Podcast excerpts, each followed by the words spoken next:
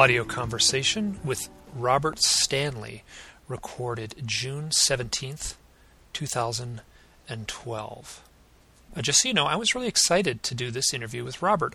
I have not read any of his books. I'm a little bit embarrassed to say that, but uh, I was very eager to interview him, less about the content of his books and more about uh, his life experience and how that plays into the research he's doing right now. He has written two books, both of them about the UFO phenomena. The first book is entitled Close Encounters on Capitol Hill. The second book is titled Covert Encounters in Washington, D.C. He wrote those, I think, about five or six years apart. They are thick fat books. Collectively, they, they total up to about 800 pages. And after all that hard work, he comes to the conclusion that there is something very negative going on in Washington, D.C.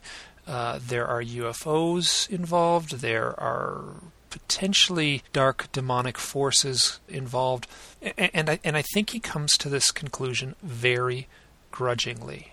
And Robert also has a uh, radio series that he does once a week called the Unicus Radio Hour. And I am going to point you to one of his shows where he did an interview with a researcher named James Horak. I thought that was quite beautiful, that show. Uh, we talk about it briefly during the interview. That show, uh, that one show, will be linked to the show notes, and I encourage folks to listen to that because it gives a, a strong picture of who Robert is and, and that question of who Robert is is something that I uh, was trying to um, dig at a little bit during this audio interview. Uh, I did not want to get bogged down in the the debates of whether a photograph is real or not. Um, he is sharing a lot of photographs as part of his uh, online magazine, which is called Unicus, as well as these two books. Uh, the photographs are very interesting. I cannot vouch for them personally. What I can say is that the stories surrounding the photographs, including, I'll say, Robert's entire life leading up to those photographs, is something that I find absolutely fascinating. Now, we talk about this also during the interview. Robert would, I guess he would, uh, you could call him a UFO abductee. Uh, as we get into the conversation, that term is almost too shallow because there is something more intense going on. Uh, very spiritual, very mystical experiences have followed him his entire life, and I find that to be very important in the way I review those photographs. If those photographs were just handed to me without any backstory, I wouldn't quite know what to make of them. But given the uh, the events leading up to these photographs, including the lives of the photographer and, and Robert's own life experiences, I, am forced to not conclude that they are authentic. Let me let me just say I am forced to pay very very close attention. And uh, having listened to so many of his audio interviews, I talk about that right at the very beginning of the of the conversation. I uh, I gotta say I really like the guy. I really like his approach. Uh, he's bold in the sense that he really goes for it. He does. He's not content with just little dots in the sky as far as his research, and his tone. He will say things just forthright and not beat around the bush. And at the same time, he is uh, very open minded, and his skills at uh, speculation uh, I, I, thought were really great. He's got a great radio voice, which which also helps a lot for the interview. Uh, uh, unlike my own uh, mumbling chatter here, he one thing that happened early on in the interview, you'll hear me say it. Um, I almost passed out at my desk. I literally had to grip the desk and sort of fight to keep from passing out. I have no idea what happened. This is something that simply does not happen to me very often. And I, am not sure what to make of it. I had a good breakfast. I was drinking coffee, which is normal for me, so nothing in my daily routine had changed. Uh, it felt like. Um, you know, all of a sudden, you know, my vision was turning black. My peripheral vision was uh, was shrinking away, and I was looking forward through a tiny little uh, sort of a black hole. You can hear me say it, you know, like whoa, whoa, whoa! I feel like I'm going to pass out, and uh, you could hear the concern in, in Robert's voice. But uh, I took a couple deep breaths, and whatever. I, I obviously didn't pass out, but but I got to say that that that sensation is pretty darn unnerving. Okay, at the very end of the audio interview, I will chime in just before we say goodbye, and uh, I'll I'll point out a few a little details. Uh, we were just about to hang up, and I wanted to ask a couple little personal questions. Uh, that's all snipped out, but there is a little bit of extra dangling at the end that, that I thought, you know, I thought we really um, we got really deep about the role, our role here, and what it means, uh, and uh, and that was that was really important for me because that is actually what I struggle with. I repeat over and over again uh, that these audio podcasts are, in fact, therapy for me. That is not an exaggeration. I say as much during the interview. I say it all the time, and we uh, we we dig deep enough that that, that there's a uh, oh almost a resolution to that therapy near the end. Uh, I respect Robert greatly. I had a delightful, powerful, and positive experience uh, talking to him for almost two and a half hours, and uh, and I feel that Robert's uh, strong, clear voice will speak for himself. Please enjoy. Hey, Robert, I want to thank you so much for saying yes to this interview. It means a lot to me. My pleasure, Mike. Thanks for having me. Yeah, I, I um I actually am have not read your books. You have two books out, um, mm-hmm. and I'll ask you a little bit about those. But um, the content of the books seems to be um, focused entirely on Washington D.C. Um, you're from California, and how did you get uh, started on the research in Washington? Yeah, well, it was the spring of 2005. I received an email from my friend Derrel Sims, and um, he's a private investigator who had spent some time working for the military. And anyway, he forwarded me an email that he received from a, a professional photographer in Washington, D.C., and um, with you know some pretty extraordinary photographs showing UFOs swarming over and even landing on Capitol Hill in 2002 July. So I thought this was kind of odd that I hadn't heard anything about that event. Uh, I mean, there's there's almost three years in between when it was the photographs were taken and when I actually got wind of it. Um, and Derrel was actually what he was asking me was, you know, does this look real? Well, in this era of Photoshop, and it's pretty amazing what people can fake.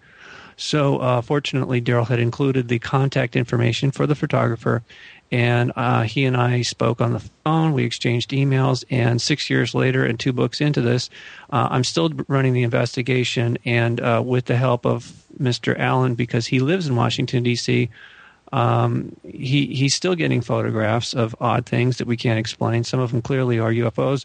Uh, one instance in particular, uh, it, it looks like a morphing entity that's just flying over the city. I believe that actually was an alien, not a UFO. This may sound very weird to some people, but um, so here's the thing: it it started very innocently. I wrote an article. I got the the pictures published uh, internationally in Nexus magazine and on my website at unicusmagazine.com. And uh, I was shortly after that I was visited by a military black helicopter at my home in Los Angeles. Yes, this is this is the content of this shows up in your first book of the two books. It does, and well, it's also it's also in the for people who go to unicusmagazine.com, click on books and look at the uh, the free photographs. The link there is it's it's an amazing archive of um, images pertaining to UFOs in Washington D.C. But it also has a couple images of uh, the military helicopters that visited my home when I was living in Los Angeles, where I grew up. Uh, I've been in living in southern New England since 2008 with my family, and um, I'm very gl- grateful not to be living in LA right now. Actually. Yeah, understandably, I live in a very small town, and and uh, there's something wonderful about that. Um, yeah. Uh, so here, let me just I, the the uh, Wilbur Allen, the photographer. Mm. Yeah. He has his own set of uh, contact experiences starting in his youth, doesn't he? Yeah, and he comes from a very respectable military family. Uh, he had worked at uh, for ABC News as a, um, a technical engineer photographer uh, prior to the taking those pictures uh, at the Capitol. So you got to understand he he is not only a credible person, but the the he was actually using film that night, in which like you know what we talked about earlier, it's authentic. and that's important because in the day and age of Photoshop, everybody's you know, that was their default uh, explanation for these pictures. They had to have been Photoshopped, and they weren't. Uh, Mr. Allen, oddly enough, uh, as I got to know him. Uh, and reporting on him personally, uh, he does have an interesting backstory in that when he was, I think, um, uh, five, six, something like that, very young. He was living on the base with his family, his mother and father and his brother, uh, when he was had his first encounter with the little gray aliens. Um, so that that that really was a problem for him because at some point as a child he made the mistake of mentioning it to uh, one of his teachers. Now, as I told you, he was um, his father was in the military, so Mr. Allen was in a military academy. Um, because you know that's you, you know his dad being in the military, um, and this caused a lot of problems. So um, they they there was repercussions. It was a negative experience for him. Once he started mentioning it, he learned to never mention it again because he was um, punished essentially for doing so. Um, and the second time it happened, he was. Uh, i think he was a little older, but not much. And uh, I mean, in other words, he was still a young child, uh, young man, child, teenager, whatever um, and that was in New Jersey. So, uh, and again, he, he, says it was a gray alien that came into the bedroom at night, and um, uh, I guess they abducted him and returned him. So, um, at some point in his life, as he got older, he was he wasn't actually interested in this. He didn't report on it, um, and he was a very professional uh, person. But he was actually hoping and praying to God at some point he could prove to everyone that he actually had had contact with extraterrestrials because he knew nobody would believe him. And as I report in the second book, what's what's really weird is prior to Mr. Allen taking these pictures in 2002 at the Capitol, his his um, very close friend, we're just going to call him Gordy, was also a high level technical engineer for ABC who was working at the Capitol building I believe it was 1999. Uh, and Gordy had a um, what they te- they classified it as a, a nervous breakdown, but what Gordy said was he saw aliens appear around John Glenn in the Senate. As he was now, Gordy was there running the cameras and the equipment for a uh, a special event that that um, John Glenn was was there for Senator Glenn was there, and uh, he was giving a speech, and and he, you know Gordy doesn't. We we have not been able to. I have not been able to speak to him. He kind of went into hiding after this happened because um, they escorted him out. He started acting very weird because he he could. It, it it shattered his psyche when he saw these things appear around Mr. Glenn. Um, he could, first of all couldn't understand why everybody else wasn't seeing this and reacting to it, and so he started to, eh, well, like I said, people thought he was having a nervous breakdown, so the Capitol Police issued him out of the building and um, took him to a um, uh, a hospital where he was quarantined for about a month in the psychiatric ward.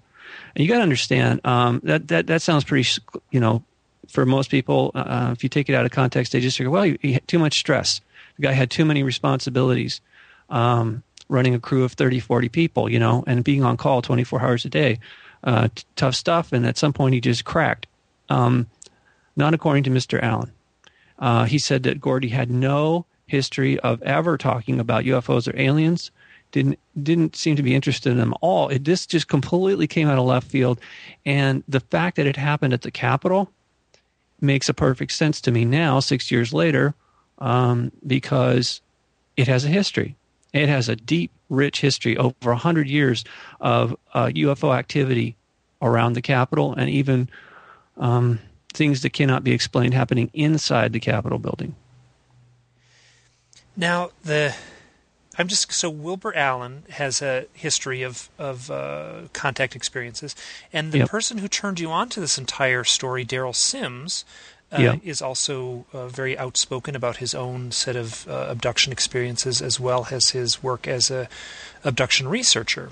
Right. Yes, and and I actually interviewed Derrel at length, um, and so he is also in my first book. So I the the first half of the first book is my interviews with people who've had firsthand contact, starting with Mr. Allen. And the second half of that book is a um, a timeline, a compendium of of over 200 report eyewitness accounts of UFO activity in Washington D.C. I thought that was a lot. Actually, I'd, I'd heard of maybe you know a handful of events that have happened in Washington D.C. that have been widely publicized, but when I had over 200, I thought, oh man, this is this is just how can this be going on? And so I published the first book in December 2006. It was fairly well received, but uh, I still hadn't done enough homework, and I kind of knew that, uh, but I wanted to get the first book out there and start the ball rolling. As I did that, uh, a lot of more uh, people contacted me, and they had photographs and their own stories to tell. And so, anyway, when the second book came out last year, 2011, yep, uh, it has over 900 eyewitness accounts of UFO activity in Washington, D.C. from 1850 to 2011. Nobody, Mike, has done this nobody had ever documented. Now, granted, it's in the public record. Ninety percent of everything in that book is it was available to the public, but it was scattered in all directions. I mean, it was just all over the place. So I basically took it upon myself to find this information and put it into a proper timeline.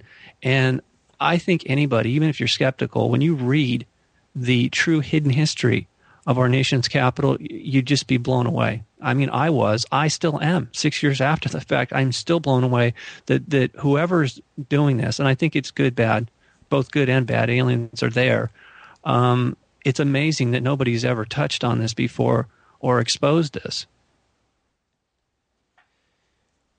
Um, in our initial correspondence back and forth through email, one of the questions I asked was. Um, uh, and I asked it for my own personal reasons because it's you know it, it touches on my own life.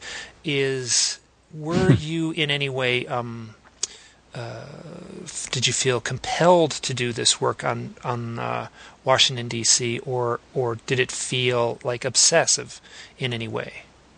Um, yes, absolutely. Uh, you know, here's the thing. At some point, I was a couple times I got really frustrated with the process because I felt that people were being um, um, I mean, I understand it's good to be skeptical, but at some point I felt like people just weren't paying attention to something that's extremely important, incredibly relevant, and the implications are enormous. I mean, it's not just me; it's it's all of us.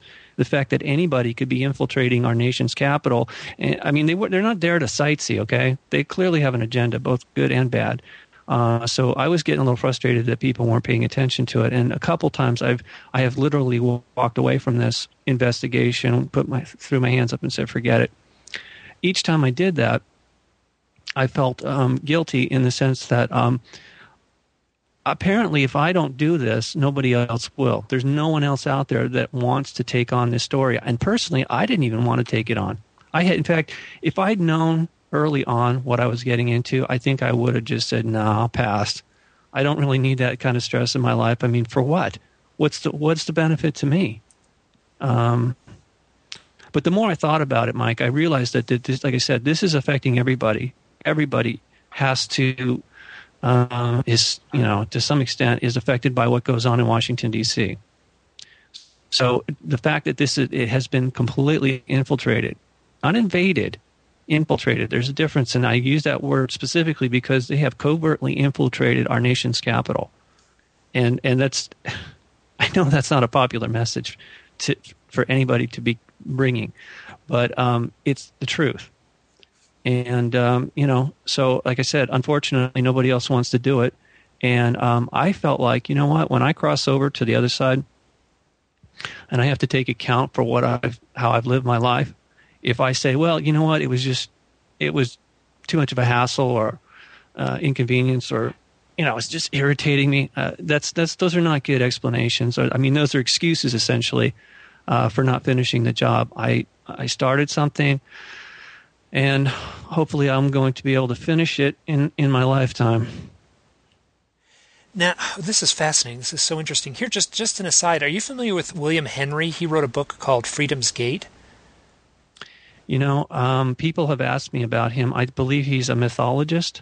He's an he calls himself an investigative mythologist. Yes. Yeah. Okay. So yes, I've read some of his work, but I can't. You're gonna have, you're gonna have to be specific if you want me to re, re, any, have any kind of recall on it. Oh, it's a book. I, I don't know exactly when it came out. Probably three years ago, and mm-hmm. um, he has been publishing a lot of books. He cranks them out, uh, but he wrote a book um, basically where he he says that through almost alchemical actions that the nation's capital you know is a stargate and there the uh, the the actual painting if, on the on the on the okay. interior right. of the dome is called the apotheosis of Washington. Yes, yes, yes, yes, yes, yes. I remember now. I thank you for bringing that up. Okay, yes, he's he's correct.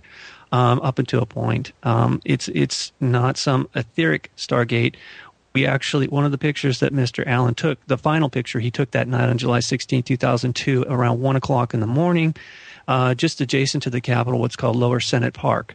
It was a three and a half minute exposure. It's very unusual. He actually was um, at that point. He thought he was doing an artistic shot because he does has a, a massive portfolio of of stock photographs as well as very artistic things. So he was shooting something called the Carpenters Union Building and um, basically for the architecture. And what he got was a picture of four UFOs moving in unison across the sky in a jump fashion, meaning that they they were stationary, they moved, and then they jumped again. And when the, the third jump actually actually went into a stargate. And we didn't even know what we were looking at at first, Mike. Honestly, it took us uh, quite a while. I mean, many hours between the two of us ex- examining this photograph carefully. Um, I mean, and a- analyzing the information that's in there. And finally, we realized they created a Stargate, and it was all captured on film. It's a it's a giant fractal of energy that they somehow warped space in in that region, right, just adjacent to the Capitol that night, and uh, popped out of there and and about six months later, I found a second one, a single craft had also moved into a Stargate um, just uh, behind. Well, okay, so the, imagine this: you're the photographer. You're looking at the Capitol behind the dome at, at an undetermined distance. You, we actually have. A, and it's really small. If it wasn't computer aided analysis, we couldn't even see this. But um, I think I have a link up on my yes, I do on the photographs the free photographs of uh, uh, photographic images of UFOs in Washington D.C. There's actually a link to an animation I did where you zoom in on this thing, and even though it's tiny, uh, I mean like the size of, of, of a head of a pencil. when you zoom into it, you can actually see there's a UFO inside this this Stargate. So um, there was at least two instances of it that night. I, su- I suspect the way they've been getting around all of our military um, um, uh, defenses there? Because you know here's the other thing. We're talking about prohibited airspace. Yeah and, and so post 9-11 too where... it was correct. So it was even higher security uh, in the air and on the ground. Because the, the center of prohibited airspace starts at the washington monument which is it's just the opposite end of the mall from the um, uh, the, the u.s capitol right? You got the capitol you got the, the, the monument you got the white house. That's essentially the mall and so, um, yeah, they're they've been popping in and out of there. Uh, I guess that, because they can for for um, quite some time. But specifically, it really began heating up in 1952. In the summer of 1952, everything went haywire. The government thought we were being invaded, and essentially, that's you know, like I said, that's the incorrect term in my opinion. They infiltrated long before, excuse me, long before 1952 and um, they can come and go at will. Absolutely, uh, no way to prohibit them from from penetrating that controlled airspace. And the crazier part about this is apparently some of them are human. I mean, totally human. So uh, even if you're not from this world, if you're a human, you come here, it's easy to blend in. Very easy to blend in. Yeah, and I've heard these stories. I mean, not you know, very similar stories, similar enough to um, uh, to what you've just shared. To you know, this is uh, this is making me pay very close attention because nothing you've said, in a way, is is is anything that I haven't heard under different circumstances. Um, I've seen some very strange footage. You talked about the sort of organic looking. Uh, uh, imagery of, of one of the photographs, uh, and that shows up occasionally. Um, and and those are fascinating to me. There's some strange videos. I think they came from Mexico, of yes, of some of these, and, and Turkey. Yep, absolutely. It's the same thing. It's the exact same thing. Okay, Now that was caught on video, but it's a morphing kind of octopus-looking entity that's black and uh, it flies silently. But apparently, that's an that is a that is an alien entity, and it can somehow morph its shape into that of a human. Oh, so you're suggesting that that, that exact same floating, sort of undulating jellyfish octopus mm-hmm. is is the same entity that would then morph itself into what we would see as a as a perfectly normal human. Allegedly. I'm also saying, though, that there are humans from other worlds that once they come here, they can blend in quite easily. So the, we have an array of uh, different types of aliens that, if they're going to come here and infiltrate, they have to blend in. They can't just be like reptilians walking down the street or little gray, you know, bald headed guys. They have to find a way to blend in if they're going to interact with us. Yes. Yes, and I've also heard stories of you know what amount to you know totally human, um, oftentimes referred to as very handsome, uh, very mm-hmm. beautiful. People will talk about uh, being sort of almost starstruck by their perfection. Yes, the star people. You know, it's funny we use terms like that person's brilliant, or they're a star, and that's that's it's built into our genetics um, because we are all essentially star people or uh, wandering souls you know that that are of of an energy field that is of light you know so it's it's we're, we're we use these terms kind of um, uh, they seem so generic but they're they actually tell us something about who we are. I, I think you know intentionally we've been cut off from our, our true origin. I agree and, completely. Yes i and, agree. And i think that's been done on purpose in yeah, a way yeah. Yeah quarantined either either well okay i'll just be blunt about this. Um, instead of giving you options, I'm just going to take it straight to the source. I personally believe that this world is controlled by the dark side, and that this is one of the reasons, the main reason, that we're not allowed to have contact. Uh, because the good guys, once they came down and started talking to us, they would just they would just tell us the truth, and it would be very unpleasant. And the bad guys know that they don't want us to uh, be aware. It's sort of like in the Matrix, you know, if you're familiar with. Oh yeah. The, that series. Um, at some point, Neo confronts the um, architect and he says, "You know, this isn't the first Matrix. We've had many different uh, uh, versions of it, and there was even one version where we we let everybody in on it. All the humans knew that they were here to serve the Matrix, and they became completely apathetic. They wouldn't produce any more energy. They were just uh, passive aggressive. Had to scrap that and move on to the next uh, version. And I kind of think that's what's going on here, in my opinion." Uh, the bad guys are here for a reason. Okay, it isn't just to to murder us and torture us. Although the torture thing and murder actually does um, give them something. They are getting something for it, and it is a negative energy that they uh, apparently can feed off of uh, on some level. Uh, because they're not connected to the source any longer. They don't feed directly from and communicate with the source. So they're stuck in a what let's just call it the matrix, um, a dimension where that is is not uh, connected back to the source, because the source is non-physical. Doesn't mean it doesn't exist. In fact, if anything, this is the virtual reality that we're in here.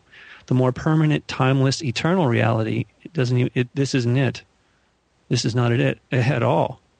Uh, but we come here for a reason, and uh, we learn like a classroom quite a bit while we're here. Hopefully, I mean, there's opportunities for that um, if we so choose to do that, uh, we can learn quite a bit uh, through our acts and our uh, through our deeds and our thoughts. But anyway, um, yeah, the the uh, the bad the bad sorry to say it like this, bad guy, good guy. It sounds so naive. Uh, the bad guys apparently have been in charge of this world uh, for a long time. I mean, thousands of years, and that's one of the reasons that they destroyed um, all the records of who we are, how we got here. Um, because you know it's sort of like when um, the slaves came, were brought over from Africa. It was illegal to to teach them anything uh, specifically to read or write. Yeah, yeah, it was against the law, and and they were cut off from their families and stuff. So I, I, that's really basically what's going on here. That they, they they intentionally keep us ignorant, so so it makes it easier to control us, and obviously, uh, keeping us at each other's throat. You know, divide and conquer. That seems to be working really really well for them. Now it's this is I've been doing my own research and I have heard um, these stories before, and I know one woman who has who uh, there's no way I could share her name here. She's a very very private person. Uh-huh. She has, in no uncertain terms, um, very passionately, you know, uh, with tears in her eyes, explained to me, you know, her set of insights, and and uh, you know basically she says the wars that are created are uh, are manipulated into being specifically to feed they you know their the, these dark entities their yeah. um, uh, their own needs, their own agenda, there, so they can, in essence, feed on the chaos and the agony and the turmoil and the bloodshed. Uh, yeah. That insanity is a food for them, and and so she was very, she's smart and articulate, and uh, she very clearly laid that out. Um, so you, in essence, are confirming something that that you know I've heard not just from her. She definitely said it in a way that that was. Um, you know very intensely passionate um, mm-hmm. and uh, and she, you know her claim also is that she is somehow wrapped up in an agenda and and her story would be through you know whether through mind control actually a combination of mind control and and seemingly occult influences and we, as well as this UFO thing there's sort of a blending and a blurring of those three uh, f- factors. You know, the UFO, the occult, and um, and and this almost uh, demonic forces. Oh, they are absolutely. That's the that's what the right. That's what the Catholic Church calls them. Uh, possession by these demons, yes, and uh, the Gnostics called them archon. So um, you know, there's there is a history here that again most people don't want to look at. Uh, I deal with this in the second half of my second book. The conclusion is very disturbing because um, because that's where the information led me. You know, I did this investigation without any having any preconception of what was going on there. I just wanted to try and find out, and then report that back to people as best I could. Um, so, like I said, the conclusion. Um, second book, uh, Covert Encounters Washington, D.C., is very, very disturbing demons do exist in Washington, D.C. I give examples such as the movie The Exorcist, which was prior to that was a book, was based on a, a real event that happened to a 13 year old boy in 1948, Washington, D.C. The Catholic Church was directly involved in that. Um, and, and just is Georgetown a Jesuit college? Yes, it is. Okay, that's what I thought. Okay.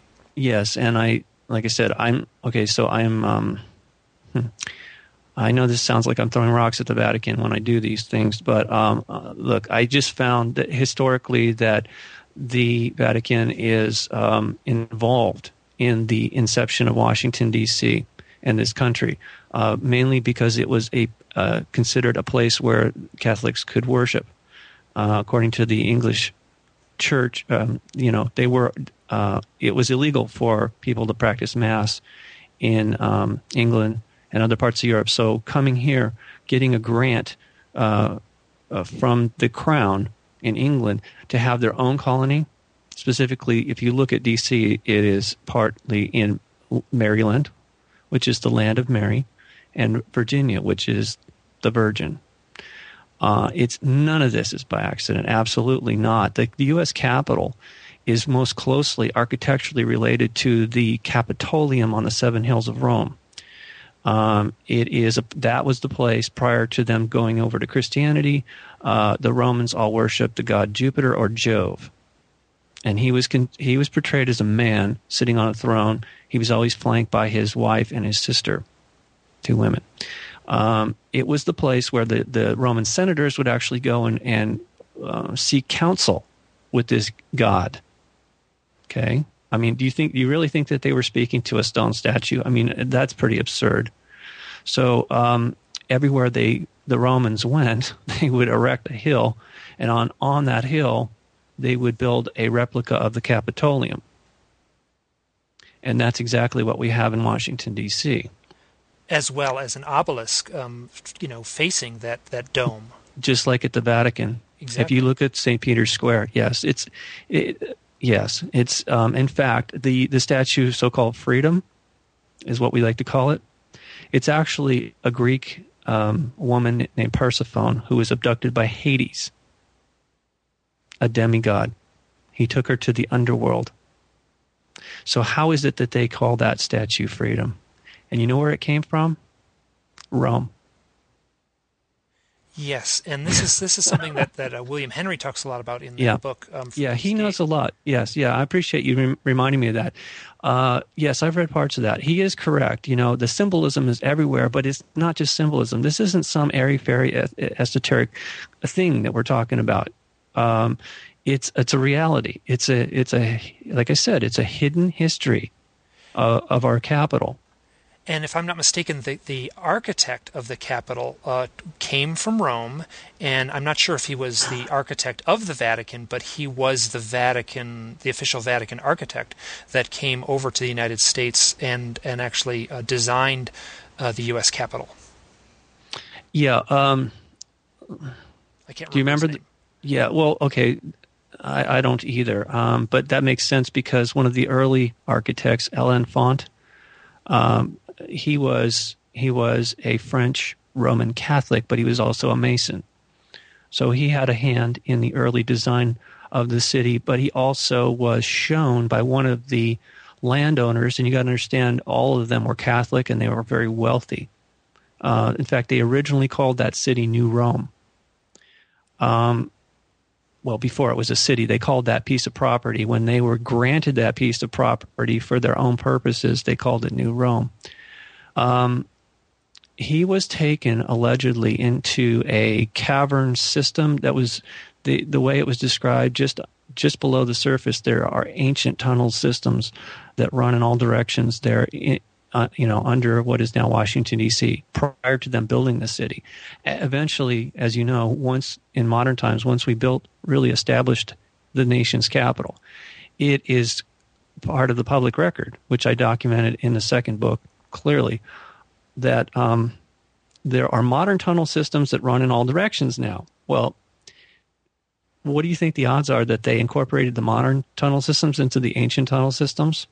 If they really did exist, I, I mean, it would just, I think it's a slam dunk. It's pretty obvious that they would have done that. But for, for what purpose? I don't think we'll ever have the answer to that. I don't, I think that's one of the, again, one of the major reasons that the government doesn't want to talk to us uh, being the, us being the public about what's really going on in Washington D.C. with all this alien activity because some of it is underground and it's been there for a long, long, long time. Um, so it's possible that there's an alien base there. I wouldn't be surprised. Clearly, we have underground cities slash bases in that area. I I counted at least um, 90 of them in that area. There are reports that they were actually going to build one about a mile deep under Washington D.C just in case of an extreme uh, emergency during a you know a surprise attack situation. It would take them you know like 15 minutes to evacuate everybody straight down. But you know it, it that's a fool's errand. I, I don't think these guys are ever going to escape. What what? How can you escape considering that you know the game is rigged that it's being run by the dark side? Uh, the only, in my opinion, the only way you can do that is go to the light and it isn't to be found in Washington D.C. Unfortunately. Now you talk about something called Beltway fever or Mhm. or a capital, fe- you know, Washington fever. Now, what is this? What are you implying? That the people who go there, even with the best intentions, become possessed. I mean, that's the Catholic term for it. Um, but they are literally under mind control. Um, now, I, I know that from my research that it's pretty common practice to um, blackmail politicians hmm using um, sex, drugs, money, whatever means. And oh, let me just let me just jump back in, and that was one of the, I, I spoke about a woman Mhm. earlier, um, very handsome, very smart. Uh, talks of direct mind control experiences. Talks of multiple personalities. She, in no uncertain terms, uh, um, says that she was used uh, in some of these blackmailing situations. Yeah, I, and I quote that briefly in the uh, the conclusion of the second book because it, it directly ties back to Washington D.C. And I'm just using as an illustration that this is, like you say, it's just a, you know, it's common practice. Unfortunately, people don't know, and um, again, they obviously have a lot to hide in this regard. But it's a way of manipulating uh, people, politicians. Okay, that's what we know. What what we don't know quite clearly uh, is the the level of demonic possession that goes on in DC. It is it is noticeable. People uh, have again they've called it Beltway fever or Potomac fever. Once a person uh, enters the Beltway, which is a circle, it's a magical circle within a circle, uh, and of course there's a pentagram there, uh, a broken pentagram, by the way, which is it, what I learned about that is it is for binding Lucifer to that particular location.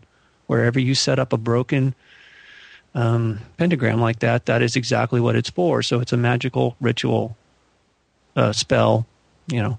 Anyway, um, so people that go there definitely are, are under the uh, at some point, unless they are connect directly connected back to the source, are they're they're vulnerable to being possessed by these entities. Now, that's either done through spiritual means or it's done through technical means, but either way, it, it is what it is. And um, I'm sure that's another reason that they don't want to talk to us and admit that this is going on because clearly uh, the population would um, not take kindly to that. Uh, the, yeah, and, and what you're saying, this is very interesting because what you're saying, you're you're telling a story that's, uh, you know, beyond belief, right? And, and at the same time, I've followed you, you know, albeit not through your books, albeit just through through your um, audio interviews now for the last three weeks or so. I've been, I've been, I think I've dug up pretty much every single thing I could find online that you've spoken on, and there's a there's a lot of it, and and I feel yeah. like I've listened to all of it. So, um, you know, I'm happy that we're just jumping right into this and getting right into the deepest waters right away. And I just want to inform the people who are listening that, um, you know, if given, uh, if you wanted to present this in a in a very uh, linear in a progression that would that would bring the uh, listeners along, you could do that. It seems like we've leapfrogged past that, and I'm mm-hmm. all for that. But um, uh, you know, so I, I, consider you a very credible source telling a very incredible story. Let me put it that way. And uh, I would have thank you, and I would have to agree with that because I have found my look. I did, I really didn't even want to publish the conclusion to the second book, I didn't want to go there because I'm already in hot water with people talking. I mean, I'm, I seem to be the only one talking about the level of covert alien activity in Washington, D.C. But to draw the conclusion that I have in the second book, uh, that draws in the uh, the Vatican, the role of the Vatican and the Jesuits and these secret societies and the satanic orders and and uh, demonic aliens. I mean, come on. This I know that sounds crazy, but it's it is what it is. Okay, and I gave I give multiple examples over a period of time that that I feel are, is conclusive evidence that what I'm saying is accurate. I'm not trying to frighten people. If anything, I'm trying to alert them that we have a problem. We have a serious problem, and no one of us is going to act to, to resolve this situation until we realize that we do have this problem. And and it's so interesting because you know, how to say this. Uh, you know, I think that any thinking person, uh, if you you know ask a man on the street, you know, hey, what, what's going on in Washington? They would just say like, you know, they're insane. They're they're insane. Uh, greedy, uh, and they'll right. they'll dance around. But I, but you know, they would probably come up with all the adjectives to define a demonic entity. You know, uh, well, unfortunately, yeah, yeah. so, so I mean, I, I sense that you know we all recognize that something's wrong. Um, right. You know why? What the source of it is is you know, I mean, your conclusions make it, uh, you know, the, all the puzzle pieces fit in a funny, tidy way, you know, through your conclusions. Uh, it's still very uncomfortable, though, Mike. And I can see, look, I understand why people are skeptical because the implications of what I'm saying is very difficult to swallow. It's frightening to some people. I mean, it's paralyzing actually to the people that work in Washington D.C. Now I know why they behave the way they do. They are petrified uh, of of the taskmasters, the overlords. Um, they're not scared of the public's reaction, although they know it isn't going to be positive. If this is this was to come out uh, in a way that is considered credible, you know, here's the thing. Here's the kiss of death. It, if any one of those guys came forward and officially sanctioned what I'm saying, and so far it's only been the Capitol Police, and even then it was done very um, mm, clever. It was it allowed them to have plausible deniability. Uh, but anyway, if any government agency was to start spilling the beans, uh, it would be the end of our government as we know it. The whole thing would crash down because nobody would give them any respect. They would not honor the uh, any of the policies coming out of Washington D.C. until everything was cleaned up, and I mean thoroughly cleaned. And and Washington D.C. you know uh, is not merely the, the the the central place of power in the United States. It you know it's the central place of power in the world at this point. Yes, but the problem is, and most people don't know this, is that it's an extension of the Vatican. I mean, come on, why is it that all of all of our presidents are going to the Vatican to meet with the Pope. It's not because they're Catholic. Okay, you know, uh, it's because he has power. It's because it is an institute. It is a governmental institution. Mm-hmm. It is a global government. It is. It is really the global government. So when the Roman Empire fell, it rose again as the Holy Roman Empire, and it is an empire.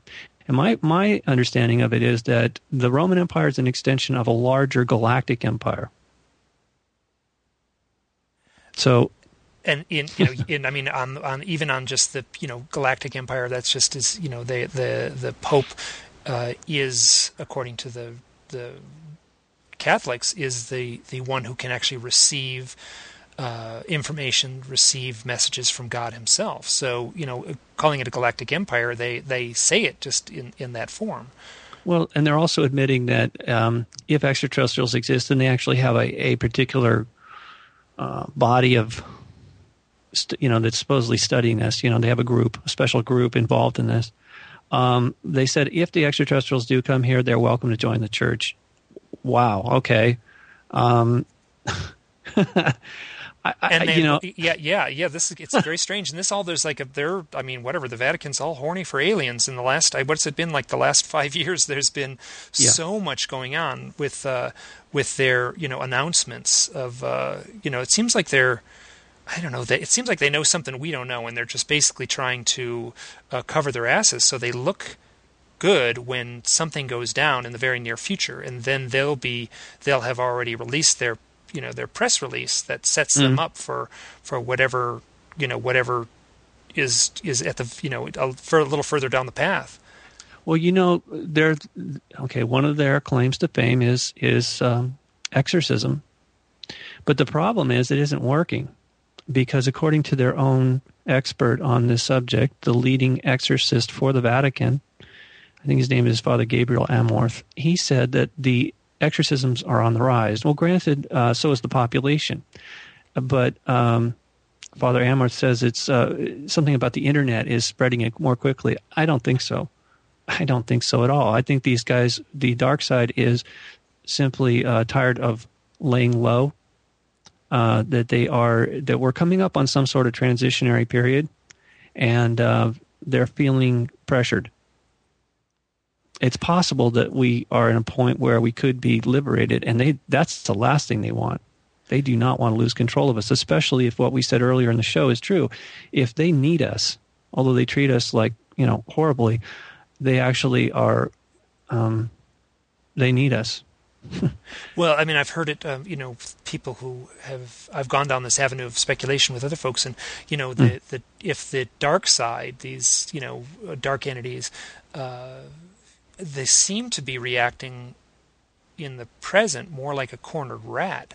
Uh, yeah. you know, where they're they're lashing out almost uh, in a way that is blatant and obvious, rather than doing you know stealthy things behind the curtain. I, it just seems like the uh, oh, I don't want to get all Alex Jones on on, on here, but but um, the uh, there are I don't know, just I just I am I am continually shocked at the, at how bizarre, you know, the headlines of the newspapers are. Yes, and and uh, clearly now they're saying that bath salts cause people to become um, you know cannibals. Can- yeah, cannibal. cannibal zombies. Yeah.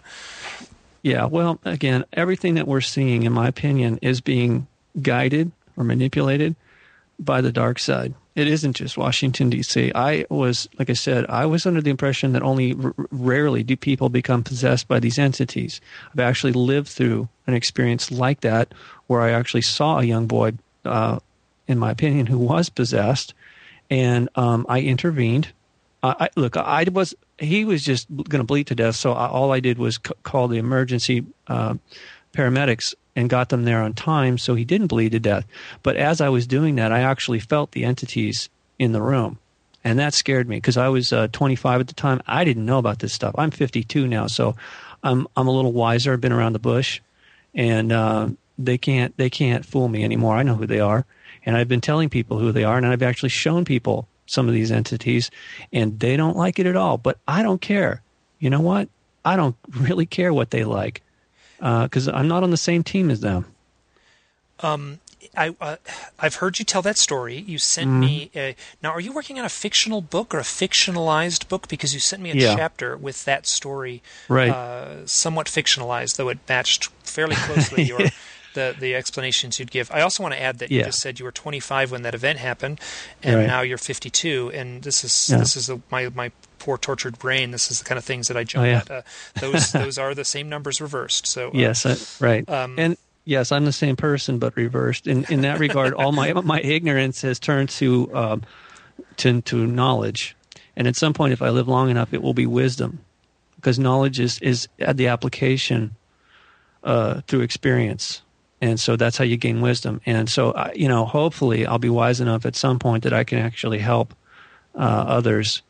You know, because uh, you know, otherwise it's just the blind leading the blind. Throwing information out there blindly doesn't really help people, in my opinion.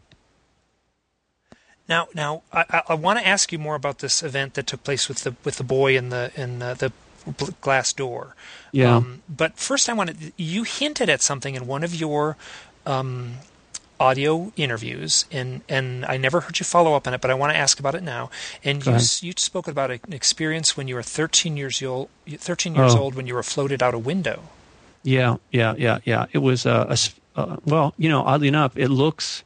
And I think about it, that sphere of light that came into my room, which apparently had an intelligence to it, uh, looks exactly like um, the same spherical object that showed up over my house in 2009 that I photographed, and the same spherical objects that Mr. Allen has been photographing in Washington D.C. Well, can you just describe it just real quick? it's you... well, what I saw, uh, I believe it was a golden globe of of light that came into my bedroom, and somehow took me out through the window, which I know a lot of people who've had contact or abduction have described this, but it took me out of the window across the patio into my father's studio. And for some reason, I remember thinking, this is really weird. I'm laying on the floor there and looking up at this thing that was sort of like if you let a balloon go, it goes to the ceiling. It was, it was floating up uh, on the ceiling. And I was having a conversation with it. I don't remember what we were talking about. And I, uh, to this day, I thought it was the weirdest, weirdest thing ever but it was around that same year is when a, a, simple crop circle showed up near my home and uh, my neighbor photographed it because he was having a land dispute with one of his neighbors. And so many years later, I actually was able to get a, a copy of that uh, just to prove, you know, that something did land near the house. And I wasn't the only one that was seeing things, or uh, at that time, actually, many of my neighbors were not only seeing the UFOs, one of my neighbors said that they also saw a UFO actually land in, in the field. Because where I grew up in Malibu, the, all the houses were pretty spread out. I mean, you know, I lived on a two and a half acres, and that was a that was a pretty small lot compared to some people. They had five acres, ten acres, you know. Uh, so something landing in the field that's not unheard of, um, although it is pretty strange. Um, yeah, so you know the the thing is that was just the beginning. Uh, no, actually, it started with a photograph that was in my father's studio, the same place that I was. T- you know, this this ball of light took me. Um, my father had a picture of a UFO uh, that that I, I consider that to be the beginning. That was my entry point to awareness of of um, of UFO. Because uh, it was personal. I mean, my it, my dad said, you know, he knew the guy and he took the picture, but he didn't see it. So my young mind was like, well, how in the world could you possibly have taken a picture of something that's not there, right? I mean, so uh, you know. It, it's one of the reasons I started analyzing UFO photographs at an early age and trying to figure it out. There's an explanation for it, and it's pretty simple: is that our eyes only see a very narrow portion of the electromagnetic spectrum, and and I've actually seen this myself, where uh, a, a UFO would literally appear out of nowhere, seemingly, go through a whole range of colors, and then disappear again. I don't think that they are going into a Stargate. I think they're simply beyond. A lot of times, the energy field around the ship is beyond what our eyes can see. Just like there's frequencies, you know, we cannot hear. Right? Ooh, ooh, I'm going to interject. There's a wonderful Go book ahead. called um, "Visitors from Time" by Marc Davenport. Um, okay. And and Marc Davenport was married to. Uh, Leah Haley, who was a famous abductee, and and I and I just mm-hmm. I, I I don't know this for sure, and I'm just I'm just repeating what I've heard, but I've also heard that Marc Davenport was an abductee himself. But mm-hmm. he wrote a, an amazing book where he looks at all these uh, phenomena of of uh, UFOs uh, disappearing and reappearing, and he he p- presents a logical, well thought out uh, set of uh, conclusions, and what you just described, going through the spectrum, yeah. um, is exactly uh, you know how he describes and, some of the uh, terms he uses to uh, share what, what might be happening and how it disappears. So in essence, it's still there.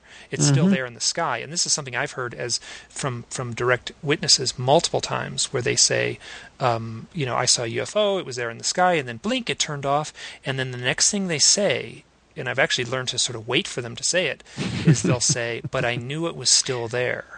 Yep. Um, you you and, can feel them. You can feel them watching you. I don't know if they're beaming and uh, like have an energy beam on you and reading your thoughts or something, but it's happened to me one time coming back uh, down off of the mountain one night there in Malibu where I knew they were watching me and following me. I mean, I had the feeling. I really had the feeling. It was it was it was bothering me so bad that at one point I slowed down. I was riding a motorcycle, uh, which I used to do a lot, and I'm looking up at this one section of the mountain, and I'm literally thinking, I'm kind of, I'm going, okay, I'm going to test this out. I said, uh, I know you guys are watching me. And you, you might, you know, want you might as well just show yourselves because I'm not going to harm you, right? You got nothing to fear from me. And as soon as I had that thought, they turned the light on I could see them. They were obviously pacing me, and I almost wrecked my bike because I, I stopped looking at the road. My mouth was open. I was freaking out, actually. I wasn't scared. I was in shock. I really was in shock that, they, that my feeling was right, and there they were. As plain as day, even though it was night. I, they were they they turned the light on. I could see them. They followed me for a few seconds, and at some point, I guess they realized I was going to wreck my bike, and they turned the light off again. And I, you know, I re really started you know refocused on the road again but i wasn't i wasn't in my right mind for at least a good half an hour or more after that. I mean i had to pull over and and just you know i was talking to myself. I'm thinking this is nuts. This is absolutely crazy. How and why are they following me around? What what what's going on here? I had no answers. They didn't give me they didn't give me any answers. I had to find my own answers well, if you're friends with Derrel Sims, and uh, yeah. I mean, one of the things, and, and uh, I I have. Uh, this is the avenues of research I'm going down is the abduction lore, and yeah. you know one thing that uh, you know I mean, just you've said enough, and I've heard enough that um, I mean, there's a term abductee, there's a term contactee, experiencer. Yeah.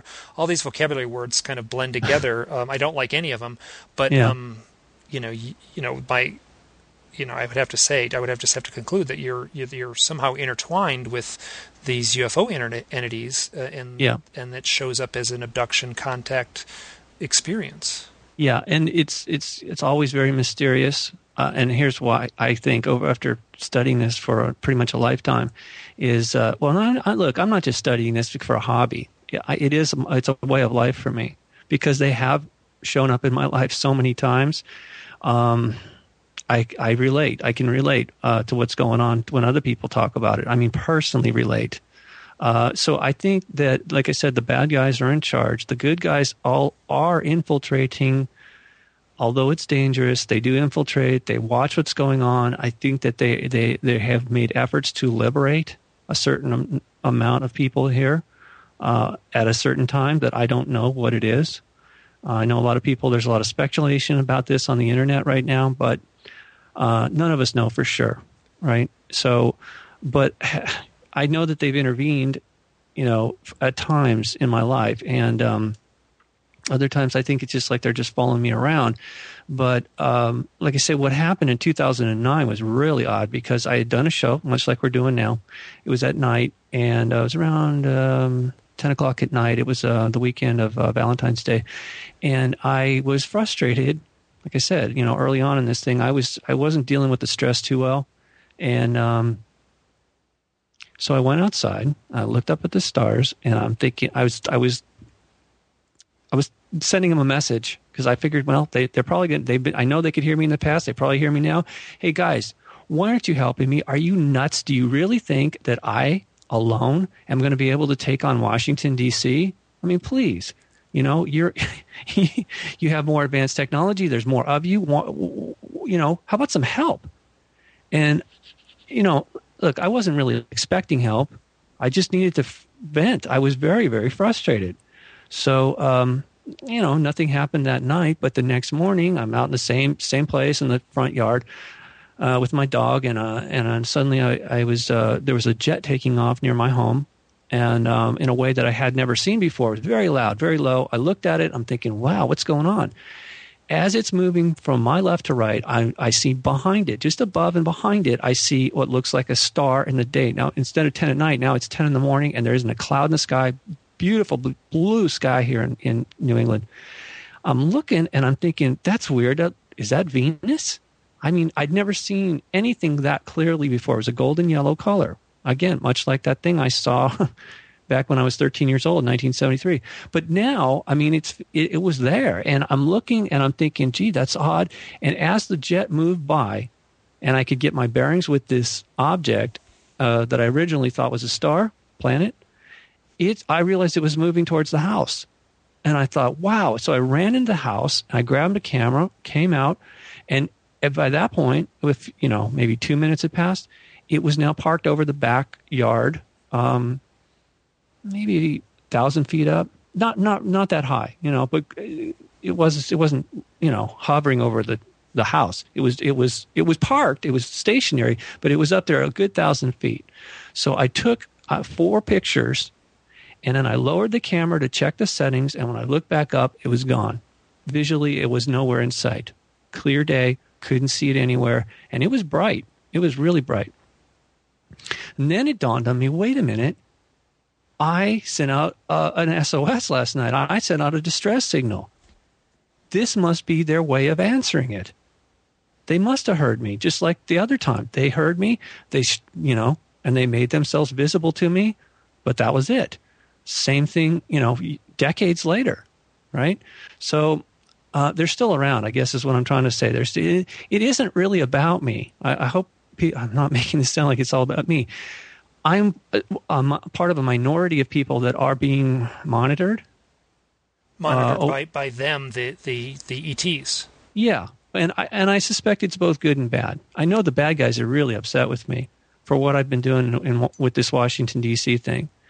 Um, I know, but on the flip side, like I said, what happened in 1985 with that boy, um, that uh, the, the, the bad guys were really upset that I interrupted their feeding frenzy. Here, before you tell the story about the boy, which which yeah. which I want you to share because that, that is interesting. It's pretty weird. Just let me let me uh, uh, editorialize here a little bit about. so, so you said you were part of minority that is yeah. being monitored. Is that what you said? Yeah. Yeah. Okay. So um, I have been forced to come to the conclusion that I am also part of that minority. Um, uh, I could just go right down the list here, and I've had, you know, I've seen, uh, I had a very profound UFO sighting that blinked, disappeared. Uh, that happened when I was 12 years old. I had a, I, uh, I had an orb in floating up near the roof of my bedroom, just where a balloon would set, uh, and wow. that occurred after probably singularly one of the most vivid UFO dreams I've ever had. Um, I did this thing where uh, this was the uh, I, I had a UFO dream, uh, you know, uh, where I was in a forest and I was I saw something in the trees. It was glowing orange. The next thing I knew, I was I was uh, being lifted off the ground. I was floating, and then I looked down at the forest. This was all happening at night.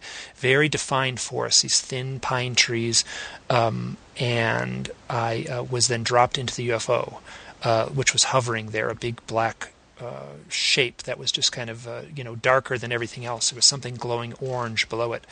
Uh, so uh, I woke up from that dream. I did something I've never in my life done. I ran downstairs and got a voice recorder. I came back upstairs to my bed, climbed in bed, and then uh, spoke into the voice recorder with the light on in the bedroom, and then you know narrated that dream. And then when I was done, I turned the light off, and there was a glowing blue uh, orb about the size of a grapefruit hovering um, above my bed, uh, right where a balloon would set, you know, just right up at.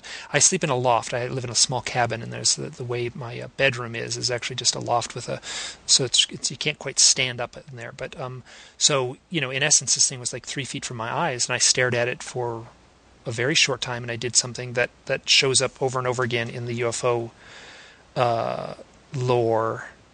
Um, I just rolled over and went to sleep. you're laughing. Yes. So you've, yeah, you've heard that before. So oh, many times. Yeah. Okay. I just, just, I don't know quite what happened. I just got really dizzy. I'm sitting here at my, just as I told that story, I got oh, really, really dizzy. Um. Are you okay? Oh, I'm fine. I'm fine. It was just an odd little thing. That's. It's just. It didn't feel. It felt unusual. Um, mm-hmm. Now, uh, there was a couple other things you spoke about. Oh, I'd have one story uh, where, and people who've listened to my blog are tired of hearing these stories, but so I won't, I won't, I won't bend your ear too much. But uh, I did have a story where I was exasperated, I was frustrated. I went out to uh, sleep under the stars, which is something I do. I recorded the same little voice recorder. I recorded this plea to the universe, mm. and I basically said, "Listen, I'm tired. I can't handle this anymore. I'm confused. I don't understand what's going on. I need some answers." Mm-hmm. Um, and the very next morning. Uh, and I do that because sometimes I get very profound dreams when I sleep outside. So if I and I take the voice recorder rather than a pen and paper because I feel like I can get it out quicker if I have a cool dream. Sure. Um, uh, the next morning, no dream. It was a beautiful. I live right near Grand Teton National Park, so. Um, oh wow. Yeah, so I mean, I'm looking out my window at the Grand Teton right now. So, uh, uh, nice. so I live in a very pretty spot. Um, I live on the Idaho side of the border rather than the Jackson Hole side. Um, mm-hmm. So the next morning, I get up, no dream, no nothing. I walk back to my car.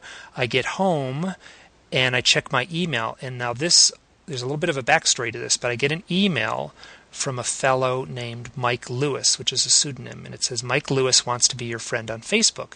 And the timing of his email, as far as me looking at my well, kind of just knowing the time that it was when it was sunset the night before, um, mm-hmm. was quite possibly to the minute. It was 9:38 when he sent that email. Now, Mike Lewis was a was with me in 1974 when I had a profound missing time event of two hours where we saw where I claim to have seen, well, was I claim, I mean, I know I remember this pretty clearly. I saw what amounted to an orange flash in the sky while walking home from a high school football game.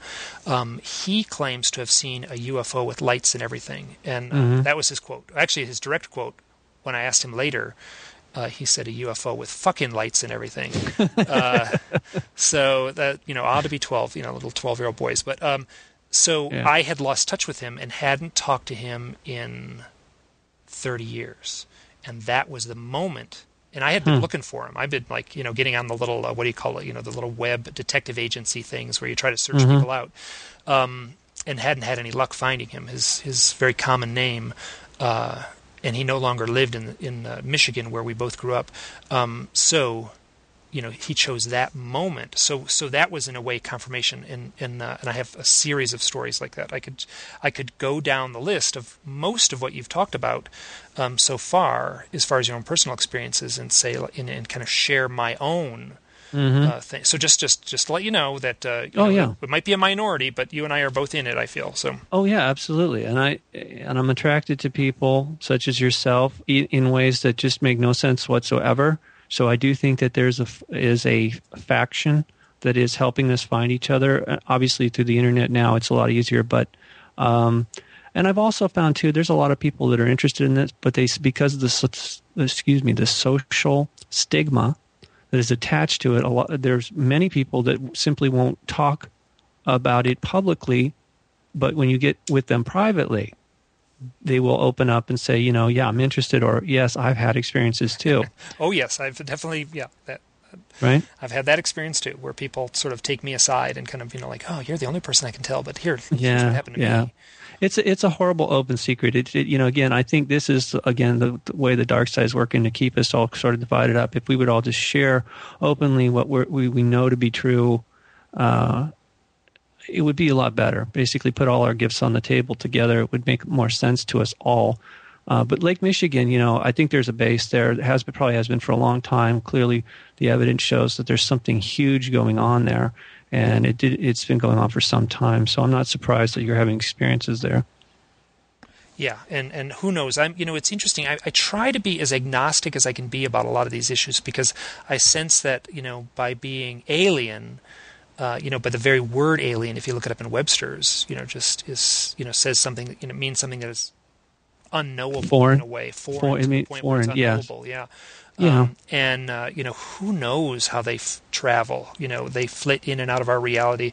Um, you know uh, I don't have any evidence that they're from outer space or anything like that. Uh, they could certainly mm-hmm. be uh, from you know an interdimensional.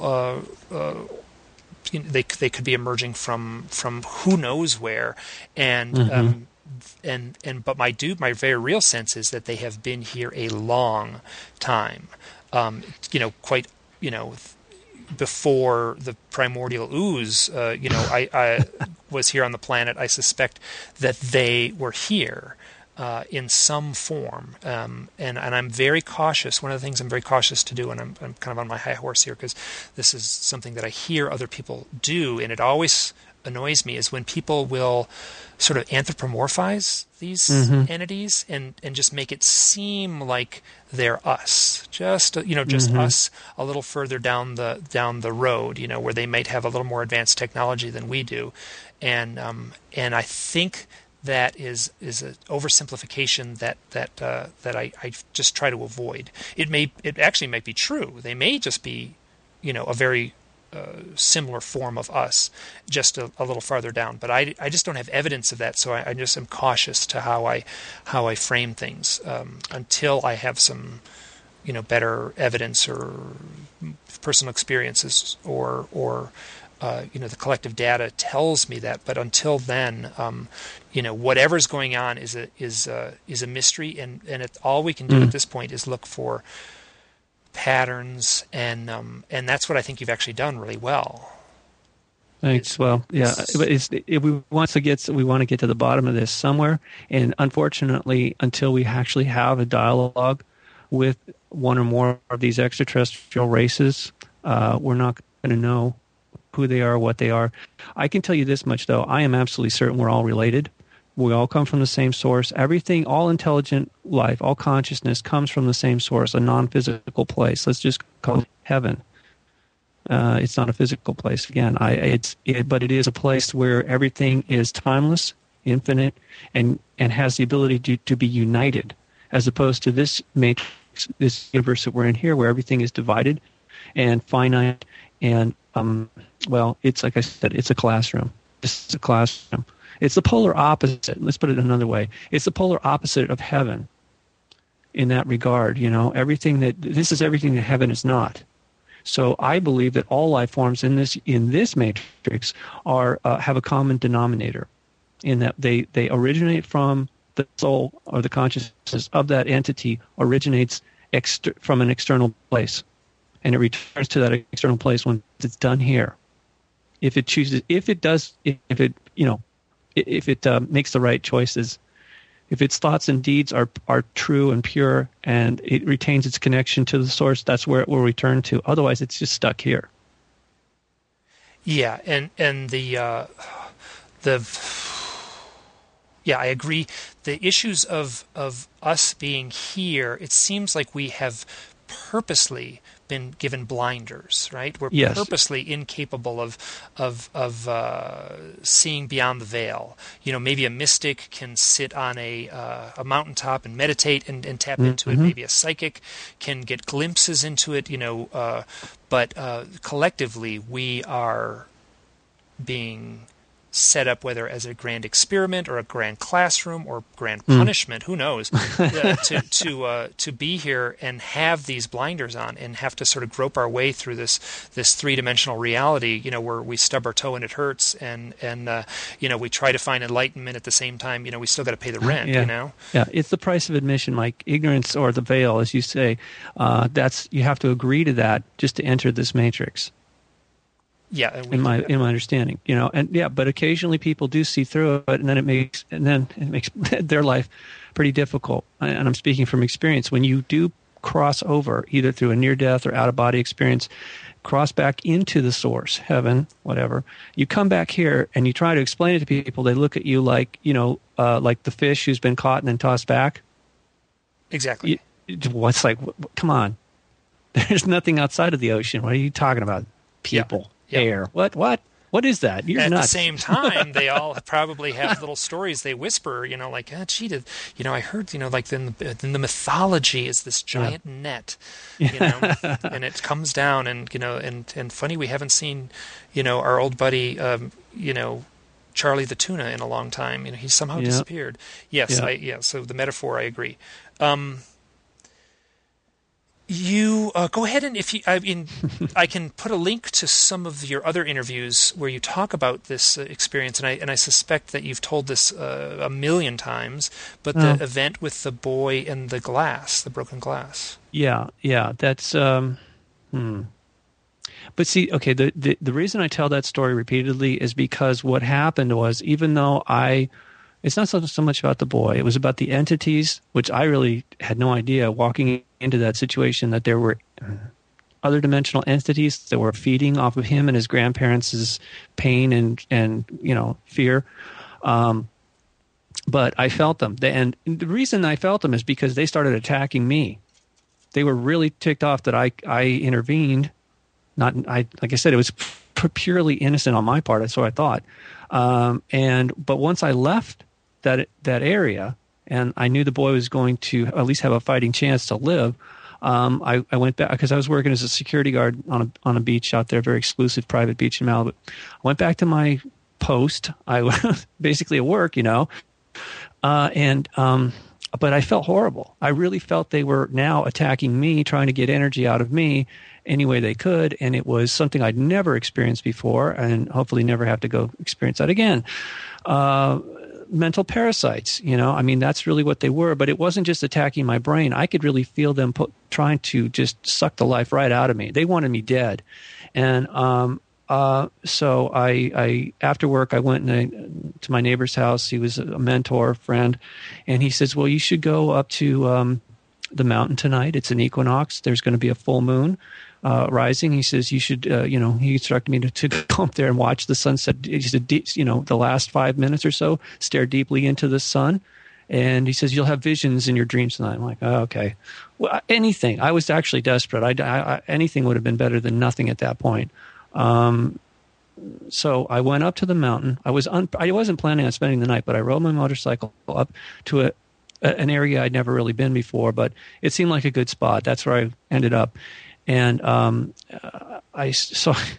Again, I needed to do. I, I wasn't just going to sit there and look at the sun and the moon, but it did kind of happen that way. That uh, I found a way. If I tilted my head backwards or up a certain way, way, I could actually see the full moon and the sun out of either my. Well, actually, it was my right and left eye. It was really weird. I'd never done that before, but um, so I, I had some weird experiences. But the strangest thing was I meditated for a long time, and at some point I got tired. I knew I wasn't going to be able to ride out of there at that late hour. I mean, it was you know after midnight. So uh, I lay down on this uh, the ruins of an old um, radar installation that the military had put up there, and uh, almost immediately I felt myself floating up uh, which I I assumed to be out of body experience. And uh, I was, and I found myself in the light or a light, because I, all I could see was light in every direction, and I felt like I was floating. But I also felt like I was safe, and I knew that the entities couldn't follow me there, um, which was that was a huge relief. And um, I don't know how long I was there. It didn't seem like very long before I saw something or someone moving towards me, which really got my attention. And considering what I'd been through that day, I was like, "Uh oh, what next?" You know. And um, so uh, I'm looking at this thing, whatever, and I, and I soon recognize it to be a person, a human looking entity. Um, but the strange thing about it was that this person was actually brighter than the light that surrounded us. I mean, he was extremely bright.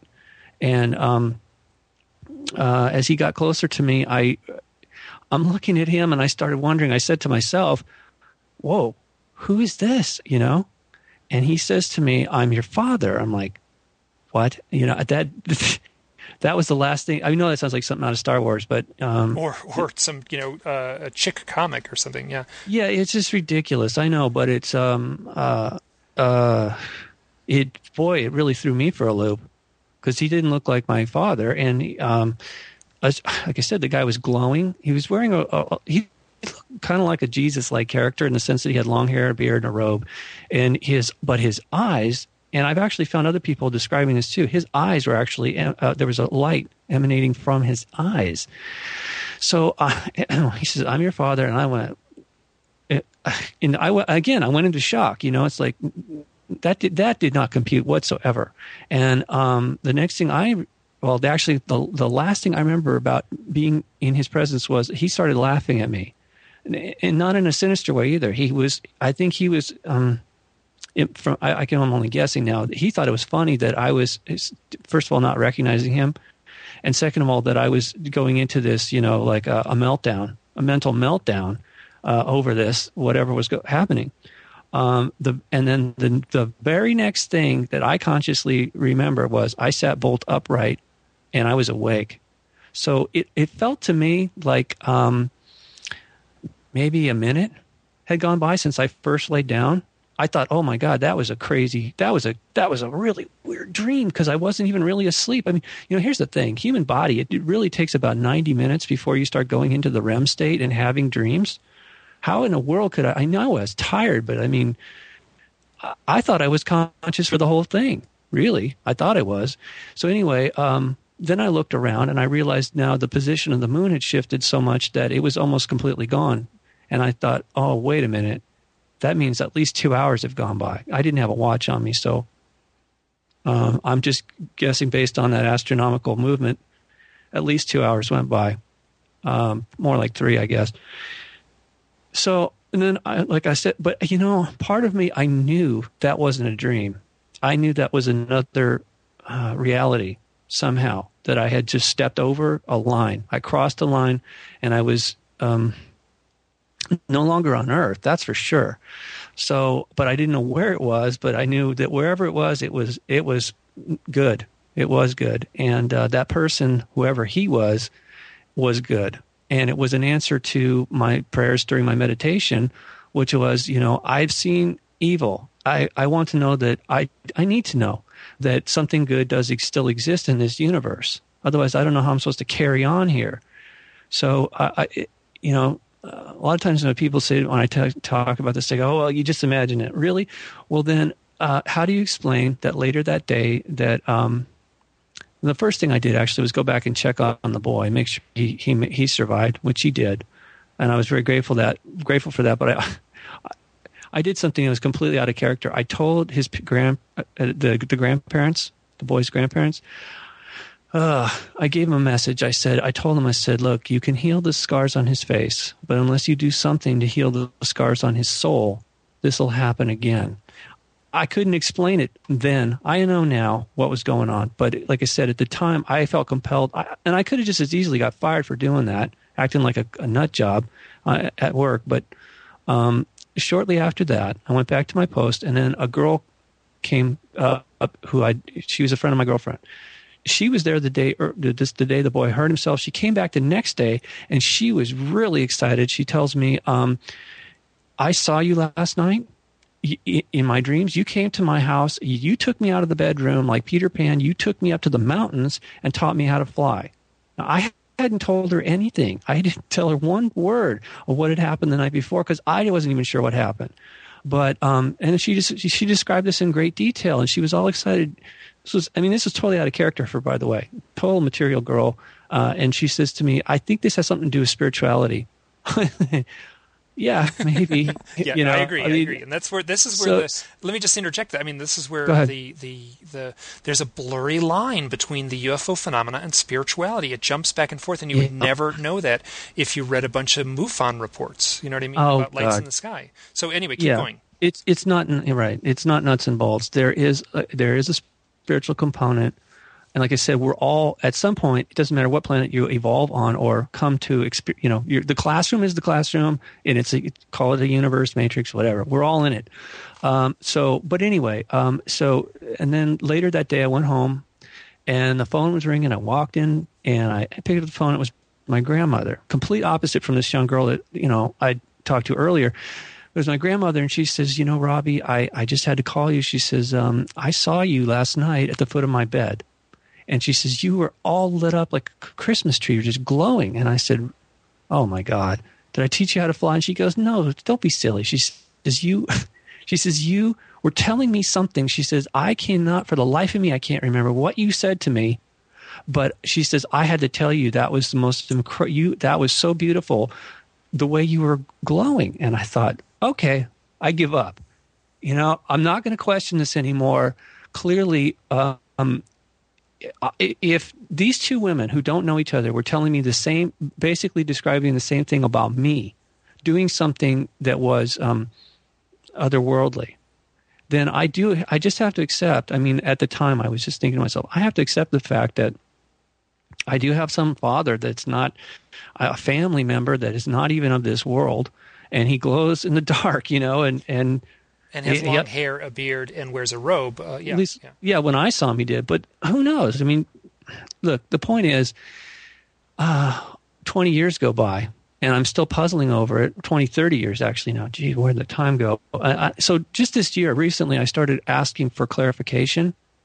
I said, please give me some, give me some guidance here. I want to know who this person is. What is the meaning of all this? And again, it didn't happen instantly, but really quickly, I suddenly was getting in in very uh, synchronistic ways. I was suddenly gaining access to all kinds of information. Some of it I'd I'd seen before, but never really appreciated it. It's like I wasn't ready for it. Ooh, ooh, so just define gaining access. Um, books, not but not always books. Sometimes it was just messages that came. I mean, it was in other words, it was the direct response to my request, but it came not always in a. It wasn't a neat little package that came in the mail, but it came nonetheless. and came. I recognized that they they heard me once again. They heard me, and they were doing things in a way. Um, Oh, it's it's it seems rather clandestine, but again, you got to understand we're in a war zone here. So they did the best they could to help guide me to the information that that I, that here on this world that would give me the answers as to who that who is that guy, and and why is this conflict? What is this conflict? How long has it been going on for? I mean, really big big picture stuff. So, um, yeah, that's what happened. Now, now, so I've heard you tell this story before. I'll put some links um, to some. There's some excellent interviews with you where you where you tell Mm-hmm. Thanks. that story in a little more detail. Um, Yeah. Now, the grandparents, you insinuate. Let's. I'm not. I don't care. I don't want anyone's name here, so don't don't worry. Yeah, about it. But I- I do you suspect that they were involved in some sort of occult ritual? Uh, not that I know of. I didn't even know them. They were just renting the beach house, or it was um, the, it might have been a friend that lent them the keys to the beach house because that was pretty normal in the, Sure. Oh yeah. along the beach. Um, I, I didn't get that feeling from them at all. I, I got this, no, but so when I was there, after I called the paramedics, uh, I, I went over because I saw this glass everywhere, and and uh, I the grandmother was in a complete state of shock. She had no color in her face. She was, at, you know, she was kind of like zombie land. She was really not coherent. She was in a state of shock, really bad. And um, so I said, um, uh, I started looking around because I, I knew the owners of the house pretty well because I was their security guard. So I see them a lot. Anyway, I, I got some stuff and uh, to clean up the glass. And as I'm cleaning up the glass, I started the, the grandmother sort of sort of like was thawing out, and she says, and I said to her, you know, look, I don't mean to pry, but I was talking to your grandson uh, a few minutes before he he just did, you know, ran into this sliding glass door. I said, I noticed he had uh, a very large scar on his forehead already. I said, do you mind telling me how he got that? and she says, "Oh yeah, that was last year. He was um, he was playing in the uh, the bed of the pickup his father's pickup truck with a cat. The cat jumped out, and he jumped out after it, head first, and hit his face on the trailer hitch. And um, I thought, whoa, that's God, that's pretty horrible. Um, because I remember when I looked at him, thinking there's something wrong with this kid. Not just that he's got this huge scar on his forehead. He seemed really like sad uh, and it, there was no reason for that. It's a beautiful day at the beach. He should be, and he's out there playing in the sand. You, you would think, you know, kid would normally mm, feel good about life. Anyway, um, uh, so, and I pressed her a little bit f- further. I said, um, I forget exactly what I said, but she told me, she said, I'm really glad that the door was shut. I'm like, what? And she said, yeah, he got up. She said, he just got up suddenly and ran across the room for no reason and smashed into the door. And she said, if the door wasn't shut, I think he would have jumped over the railing because it was the second story of the of the house. And that's when the hair on my back of my neck stood up. I, sorry. Because I could actually feel the entities in the room. I recognized at that point what they were doing to him they were manipulating his mind. They were possessing his mind and telling him, you can fly. You can fly. Jump. and, and that's what he did. Uh, unfortunately, you know, it, it's amazing the things that they. You know, for example, the the, the boy in the in the, uh, the the real child, thirteen year old boy in the movie The Exorcist, or the story, the real story. He didn't know what was going on during the daytime. He had no memory of it whatsoever, and at nighttime he wasn't himself he wasn't in the body. Some other entity or group of entities were using his body to do those things. Uh, not only to the boy, but people. The, how they get the energy, like I said, is is pretty nefarious. But they're they're there's a purpose. There's a method to the madness here. They, they really do harvest a lot of negative energy when they create that kind of uh, um, pain and suffering and, and confusion in us. so that's what it, that's that's what happened. Yeah, this is this is fascinating. So so this is this is what happens when you talk about UFOs. You start talking about one thing, and then suddenly you're talking about something else entirely. Um, and yeah. uh, well, no, no, no, they're connected. You well, said they're before, connected, but not in the, not in the pop culture. So no, not yeah. yet. They haven't fully been exposed, and you know, see, this is what this is their weakness. They they cannot they cannot afford to be exposed in any credible or official capacity because then they are in real serious trouble. The human condition is such, our human, the soul, does not like to be controlled. We have free will for a reason. We were given free will for a reason. And so whenever it's violated, we know it, we feel it, and we fight against it. We resist. Resistance isn't futile, it's part of the human condition. Yes. Actually, it's part of being alive. I don't care what, you know, even a mouse resists. You know, it's, it's part of consciousness. You know, has it, it, we consciousness has to evolve, and it can't do so if it's being manipulated by an external force. So, and at the same time, I'm just just going to play, you know, that just you, like an airplane can't take off unless it's flying into the wind.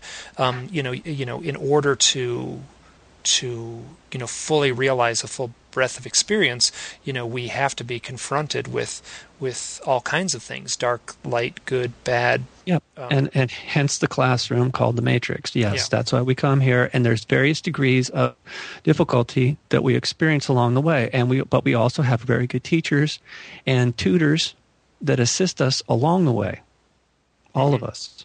And in fact, as we become more um, advanced, we actually have an obligation to help others who are less advanced as they struggle through their lessons. Yes, and I and I in, in I am playing a role right now where I feel like I'm doing this podcast. I'm writing these essays on my blog, um, and I am coming from a place of my own personal well, I guess confusion. I'm just going to put it that way. This is this is therapy. What I am Yeah. doing, this conversation right now, is completely selfish on my part. It is 100% Mm. therapy, where I am trying to make sense of my own experiences in a way where I can, you know, where I can proceed forward. And something about that, you know, this is, you know, it's not like a like I I haven't reached reached a homeostasis. Like I'm all over the map right now. I'm, I'm uh, and there are other people who share that, and I and I and I fully realize that certain people are finding my blog and finding these audio interviews because they are in oh a similar headspace as myself. And and um and I'm not exaggerating. I mean I definitely get emails where people thank me because they are in the same you know Yeah. place where I am. And and it is uh, so you know on one level I'm doing it for selfish reasons. And on another level uh, um, you know I feel like uh, I'm putting some energy out into the world that that that is is beneficial to uh, more than a few people Well, I do think that part of the goal here is, and game over for the dark side is once we humans recognize who the common enemy is and uh, we resist in a unified way, then we will learn a, very valuable lesson while we're here. So it's it's uh, Oh, it, oh. it serves a purpose. Yes, yes. Hey, you you spoke about an experience that fascinated me, and this is another experience that has nothing to do with UFOs, uh, but but I it just struck me as so interesting. You told a story about being in the king's chamber Oh yeah. of the uh, Great Pyramid in Egypt. Yeah, um, right. I traveled to 57 countries between the ages of 14 and 19. I was on on a cruise ship or various cruise ships with my parents, who are uh, they were entertainers. My father's a fine artist, painting pictures. My mom was a classical pianist, so she was always performing. Um, so anyway, oh, we go to Egypt. They uh, we, we drive to Cairo. Go to the. Of course, you got to go to the pyramids, and uh, they didn't want to go in there. So um, I I said, hey, I want to go in there. Just you know, you're gonna just wait here. So And, I'll and how go old in. were you? Uh, at that point, I think I was seventeen. Okay, I great. think. I think I'm just. I, you know, it's kind of vague. That was a long time ago. Um, but um, I was a teenager, and I went in there and uh, very intrepid. I exploring around by myself, and um, went to the Queen's Chamber for a while. Took some pictures.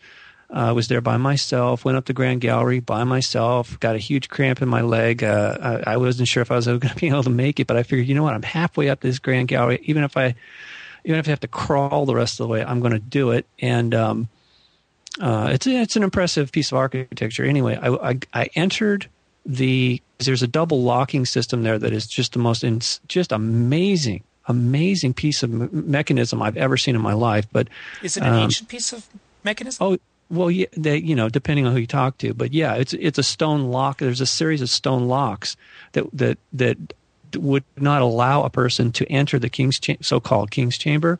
Um, uh, so then, so they had to break in. In modern times, you know, the Egyptians didn't know anything about the, the all they knew it was it was a good source of uh, uh, limestone or uh, Uh-huh, yeah. rock. So they just they destroyed it essentially, um, and broke. They had to break their way in. They couldn't, you know, if they built it, how come they didn't know how to get into their own monument? I, that that's always puzzled me. But anyway, I go enter the king's chamber. There was a tour that had was already in there, and there was a tour guide. And and just as I walked in there, he struck the sar- so-called sarcophagus, which is a stone box that has no lid on it, uh, very rectangular shape, and it um, he hit this thing with a mallet, and it made the most incredible spiraling tone that I've ever heard in my life. And um, be, you know, before or since that happened, I've never heard anything quite like that before because the way the energy of the sound moved around the room in a spiral, I just I was, again, I was in shock because I wasn't expecting it, but I listened very carefully what was going on, and and for some reason, as I was listening to it, I completely had a whiteout. Everything it was like the the you know if you look at the old TV set or you tune into a station where there is no station, it's all white. oh yeah, kinda yeah, hissy. we're the same age. Yeah, yeah. Yeah. So, well, I mean, you can still do it today, not as well. But anyway, I'm I'm looking. Uh, for some reason, everything went white, and I got a hissing noise in my ears. And the next thing I know, I was standing outside of the pyramid, which I could not understand at all. You know, one second I'm in and I'm out, That doesn't make any sense. And I'm looking around, and uh, to make matters even weirder, there was there were some entities standing near me, but they weren't people. I mean, they weren't clearly they weren't the tourists. They looked more like the Egyptian gods. I, that was that's all I can say. I don't I didn't talk to them. I looked at them and I thought this is this is crazy. Uh, I don't understand it. And then the next thing I knew, I was coming. I was back in the room and the sound was dissipating because he only hit it once. And it was as it started to dissipate, it it drew me. I came back into my body, and I'm looking at all the faces of the other people there, and I'm like, I'm looking for their expression, like you know, I oh, I wanted to ask them, did you see that? You know, but I I I didn't. I thought better of it, but I was I, I, could I could see that they didn't see what I saw. They did none of them were going out of their body. Or if they did, they didn't say anything, and they sure didn't react like they did. So I. When, as the people started to file out, I stuck around and I, I tried to talk to this tour guide who was a um, very tall uh, looking Egyptian guy. He didn't know what I was talking about. He had no idea. We could we were not communicating with each other at all. That was just his job. And I think they found that out by accident, actually. That that when you hit it, that it rings like a, a tuning fork. So anyway, oh, this is just the sound resonance thing is so interesting, and I and I'm I've heard, uh, you know, like nobody quite knows what the purpose of the pyramid, you know, was and, or is yeah. or is or was yeah what it's what it. But so one of the thoughts is that it um and I've heard people speculate on this, is that the uh, initiate, whether that be the pharaoh or the shaman, would would enter the king's chamber, and if if uh, there's a name for that slab, and it's a rectangular slab, and it's got the uh, uh what do you call the the the the golden mean or whatever the, for as far as the shape of the of the rectangle. Yeah. Um, right. And it's a certain form of crystalline granite that slab, and it the slab has actually been damaged if I'm not mistaken. I've never yeah, been it's, there. It's, it's got melted. a chip out of one end or something. Yeah, it's not a chip, Mike. It's actually been melted. So how do you melt stone? How do you melt? Yeah, with exactly. You know, yeah, it's a pretty tough deal, and they, they, the lid's not in there, and there was really no mummy found there, as far as I know. So it's not a tomb. That's not a tomb. In fact, there's a guy who has a. He was down. There's a pit, not a pit. There's a room underneath the pyramid. I think they call it the well. Anyway, um, he was down there and he heard the through one of the walls down there. He could hear the same thing I heard up in the king's chamber. The sound of that thing ringing. He could actually hear it through one of the walls down there, meaning that there it was a stairway or some passage that connected the middle of the pyramid to the room under the pyramid or the or just the resonance itself in the, no, just the I don't, shape I, of I the pyramid? I, no, no, no. If anything, it would have gone up because there's a there's supposedly it's all solid underneath the king's chamber, and the, but there are relief chambers above the king's chamber that would have allowed the the res and obviously do uh, allow that frequency to pass through the the ceiling into a hollow, a series of hollow sp- chambers above it. So it could be that this that that whole thing is set up to amplify a, like a giant resonating uh, device. You could get the whole. Th- imagine, I mean, Tesla would could have easily done this. He, he developed a device like that. Um, it was very dangerous, but you know, uh, it was just you could big enough you could hold it in your hand and it would create a certain frequency. But he says once I remember reading this that, that if you if you attach it to the building, it literally tore the whole building down. Mm-hmm. I've heard because the the, they had, the building wasn't set up for it. I mean, whereas something like the pyramid was clearly designed to focus, like a lens, whatever energy was there uh, and is no longer there. It could have clearly focused that energy and beamed it right out of the top, in my opinion. Or the initiate, or the you know the yeah. pharaoh could lay in the, that on that on that rectangular piece of crystalline granite, and yeah. um, and been induced simply through this frequency and and uh, the the giant uh, technical shape of the pyramid, and then been thrust into uh, an outer body experience or into a into a mystical experience where he could then commune with the gods. That's a lot of work for for that. I'm not sure. I hear what you're saying, but I'm not sure that they would have spent invested that much resources and labor in just to making an out of body or like a, an isolation booth or you know where you can induce out of body experiences that um, besides that, you know, look, you got the Queen's chamber below it, and then you got that other thing down uh, underneath it. It just it just doesn't it doesn't add up. I really think it was a, machine of some kind, um, and that it's broken now. And um, I don't know if that's a good thing or not, but there's a lot of things like that on this planet. We do again. We were we have been cut off from our true origins, so we're left guessing as to how we got here, what we were like before, uh, all of this other nonsense, uh, all the manipulation. Here, let me just tell a little story here, and this and this is going to kind of uh, sort of link together a bunch of things here.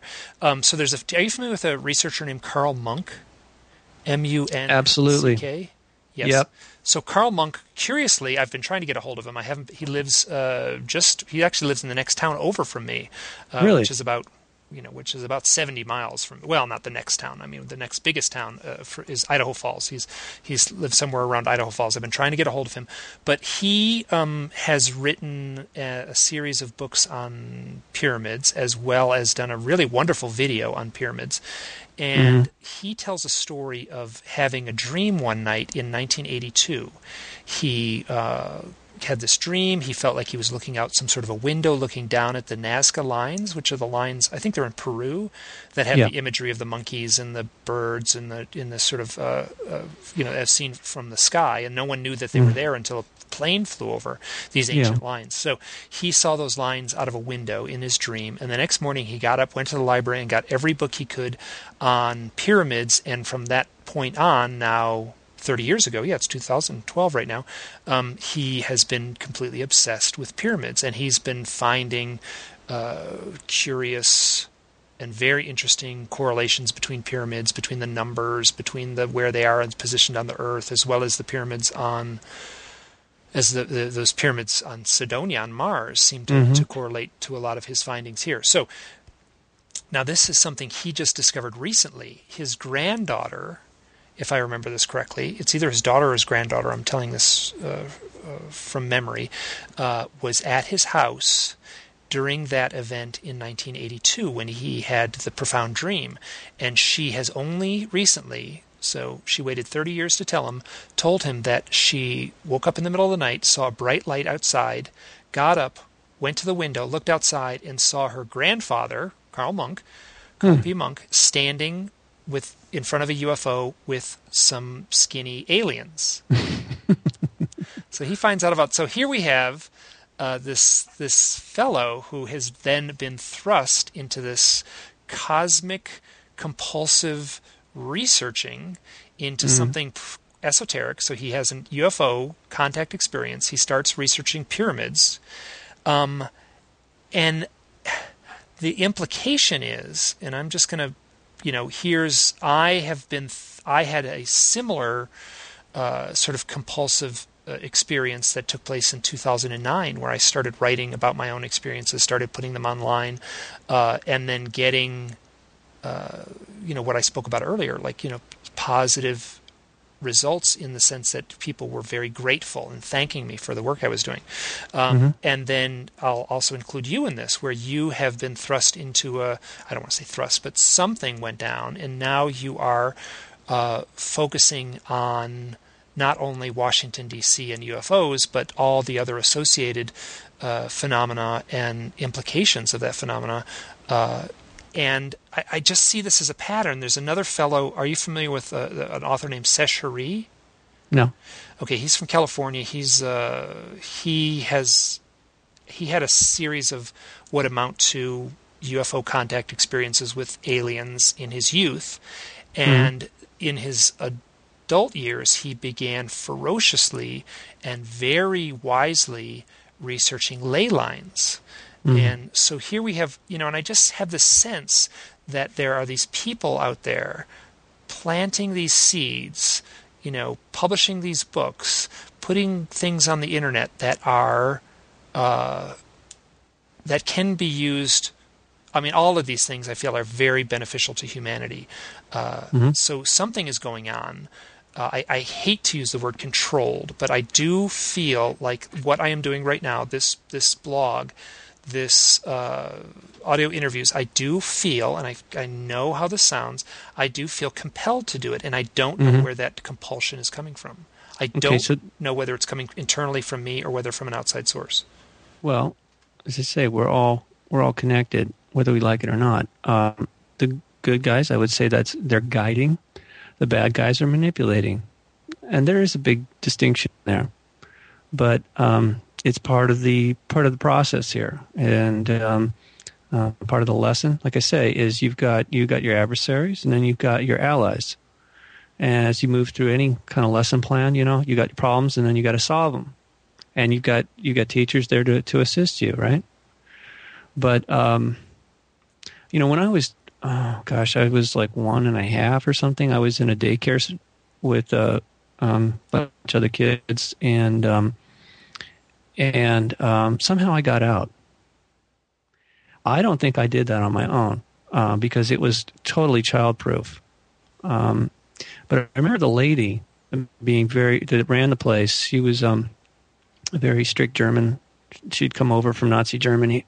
So I, I'm not saying she was a Nazi, but whatever. She she had lived through Nazi Germany. She was in America, and uh, that would have been uh, let's see. I was so about 60, 61 at the time, uh, 1961, and uh, I was coming up on two years old. And somehow I managed to get out of the daycare center, and my mother found me about a half mile away, walking. At least I was walking in the right direction towards our home.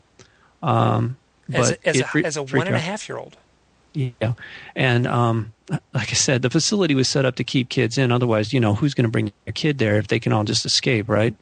Uh, so it, it, it, to my to this day, my mom just can't figure it out, and she asked me how I did it, and I said I don't know, because I don't know. I, I suspect I had help though, and the reason they got me out of there because it was it was a harmful situation. I didn't need to experience that, so they intervened uh, on my behalf, and they being um, okay, phase two of the the guy who said he was my father. Uh, uh, I think it was a few weeks later. I had a very lucid dream where I was back at the house where I grew up in Malibu, and um, uh, I'm standing on the driveway. It's a beautiful sunny day, and I'm looking out over the Pacific Ocean. Something catches my attention. I turn around and I see three UFOs. Uh, I believe they were silver in color, and they were headed towards the ocean. And and and as they as, soon, as they started to go over the ocean, they they were losing altitude and literally penetrated into the water. And I I'm watching this with my mouth open. I I scream. I my, towards the house. I said because my dad used to work at home as an artist. He had a studio right there near the driveway, and I start yelling at the house, going, "Dad, Dad, Dad, come out here! Check out these UFOs!" The moment later, the, the UFOs come popping out of the water, going back the same way they just came. Now they're a golden color, and as they pass over the house, suddenly, I'm looking. I'm looking. I'm hoping my dad's going to come out of the studio to come check this out because it's just a fleeting thing. Instead, this same guy who claims he might, was my father appeared in a flash of light. It was like something straight out of Star Trek. He just flash, and there he was. And this time, I didn't. I didn't question it. I didn't. I wasn't in shock. I was actually very glad to see him, and I walked over to him and I embraced him, and then I woke up. And man, did I wake up. I mean, I was like, oh my God, what is going on here? And this What is, a is dream, that all This about? is a dream you had when? That was still 1985. It was a few weeks after I'd had the, you know, my Okay, first, okay, what I thought was my first encounter with him. Um, uh, but I really think, like I said, it, that, oh gosh, we're all related and we do have the, the, the human form is spread out throughout this universe or universes. And that when we cross over into a non physical state, we still carry certain attributes that we can relate to as human. In other words, that we have an identity, we have an awareness, we have a family, we have feelings. It's just not atomic.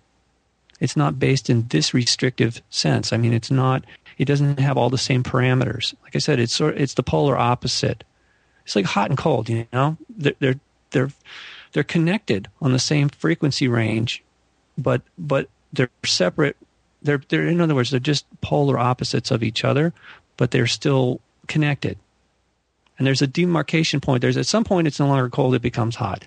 Same with light and dark, and anything else you want to talk about um, in that regard. And so physical, non-physical. But and the the point I'm trying to make here is that they do guide us along. And I think it actually accelerates once you become aware of the fact that they're guiding and you actually start working with them. Things start to um, happen much more quickly and effortlessly, as compared to you know being not being aware or willing to do so. Yes. Now, now here's what's uh, so. So, in my experience, uh, in 2005, I had no knowledge of any of this stuff in my life. I could mm-hmm. tell some funny stories. I could tell little campfire stories and kind of slap my knee and say, "Well, isn't that funny? I had a missing time experience. Who would have thunk?" Uh, you know. Yeah. And I, I, I kind of, I had actually been reading UFO books, and but I never like went down the road of of exploring that. Um, I mean, I, I have a story in 1992 of looking out a window at night and seeing five gray aliens uh, backlit by a bright light out my window, uh, you know, from my bedroom. Um, mm. And my response uh, upon seeing this was to hear a voice in my head that said, uh, "Now is time to put your head on the pillow and shut down." And I don't know whether that was my voice or, and that was it was really. That, no, I am not exaggerating. Yeah. It was exactly the phrase. That's ex- that's how they would say it. Shutdown is right because that's what they do. They are they're those are not um, biological entities. Those are uh, uh, automatons. Those are creations. Those are not living entities. And Somebody I, built them. Yeah, and I can't speak to that, but I can definitely say that um, that I was okay. You're you're actually a good person to run this by. Uh, I was in a mindset, a a sort of you know I I, I just dismissed it completely as a dream because the sensation was was I, dream like is one way to describe it, but the, but a different mm-hmm. way to describe it would be like there was a hyper clarity, there was a there was a heightened sense of quiet, there mm-hmm. was a uh, uh, you know not even just clarity as far as visual, like a like a like a thought clarity, like there was no random chatter. Uh, I was curiously neutral. Like I wasn't scared, I wasn't blissful. I was I was curiously neutral in this stage. Um, there was a distorted sense of time. There was a distorted sense of of reality itself in this moment. Um, mm. And you know those all those things can describe a dream, sure. But but I've you know I've never had no, a there's dream some, before. There's I, something they call yeah they call it a lucid dream when you let's say you wake up in bed but as you're, you, you allegedly are dreaming, you wake up and you know where you are. You're very clear about the fact that you are dreaming. That's a that's a level above. That's another level of consciousness. Uh, that because we're not dead when we're sleeping. Sure. So so a part of us, as we know from the experiments in remote viewing and the experiences people, uh, simply it's an out of body experience. Um, the more extreme cases that are called near death uh, experience, but it's all very similar stuff. And um, it seems that certain aliens uh, induce this in us, either out of the fear factor or the shock, whatever, or maybe it's technology. Uh, who can say that uh, for sure yet? What's going on there? But it does happen. It, there seems to be a common theme in all that. Yeah. Um, and and uh, to follow this up, you know, like uh, so here I'm going to share one more little funny thing. This is actually this is a, this was a dream. This was mm. very much a dream, and uh, in the dream, I was with my brother, and my brother kind of said, "Hey, uh, you know, like I, you know, this guy that I work for, he does this government work, and he had this thing, and you might find this interesting. It's in the garage. He wanted to get rid of it, so now I've got it in the garage. So I say, sure. Hmm. So I walk into the garage, and now just once again, this is a dream, and I and there's yeah. a UFO in his. There's like a flying saucer in his garage, mm. and he says, yeah, you know, kind of interesting. Like, wow, this is amazing. And says, yeah, it's interesting, but uh, just be careful because when you get close to it, it distorts reality. So I walked up to this thing, and when I got about four or five feet from it, I experienced that same identical. It was it was palpable. It was that same feeling that I had mm-hmm. when I looked out the window and saw those entities in the yard. Uh, and then I took a hmm. few steps back and it faded away, and I walked forward so I could, could totally control it in this dream. Hmm. And I, I had a series of dreams over a summer, uh, one after another, sometimes night after night, and I called these reassuring dreams where it just took where I was where I was confronted with something, some part of the UFO lore, uh, and and each one of them that were sort of deflated. They were they were I was I was no longer afraid of them. Um, I had another dream about telepathy. I had another dream about uh, uh, what would be a um, uh, almost like a virtual reality experience of uh, a nuclear war. Uh, and and I was just and I saw that not as a real nuclear war, but completely as a projection, as a theatrical projection. Um, so I had these dreams one after another where uh, they were they were they had a big impact on me because they were so reassuring. Oh, or these are memories that are resurfacing from other lifetimes. Well, I mean, the thing with my brother in the garage was very uh, theatrical, and that's and I. What my other job is to do. I do illustrations uh, for. Uh, you know, I do cartoon illustrations for instructionals, Uh-huh. and and so that that is exactly the way my mind would work. You know, like how I Mhm. would, you know, like a funny little anecdotal thing like that with my with uh, you know a funny you know broken flying saucer in a garage.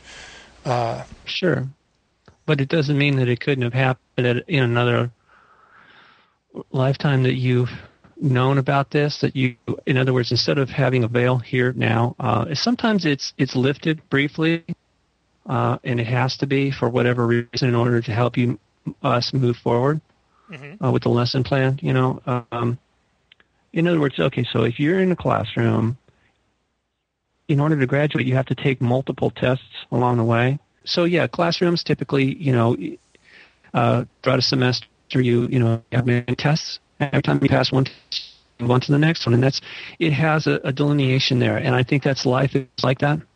Um, so you know, and a lot of times you'll review. You have to review the material just to make sure you understand it or got it the first time.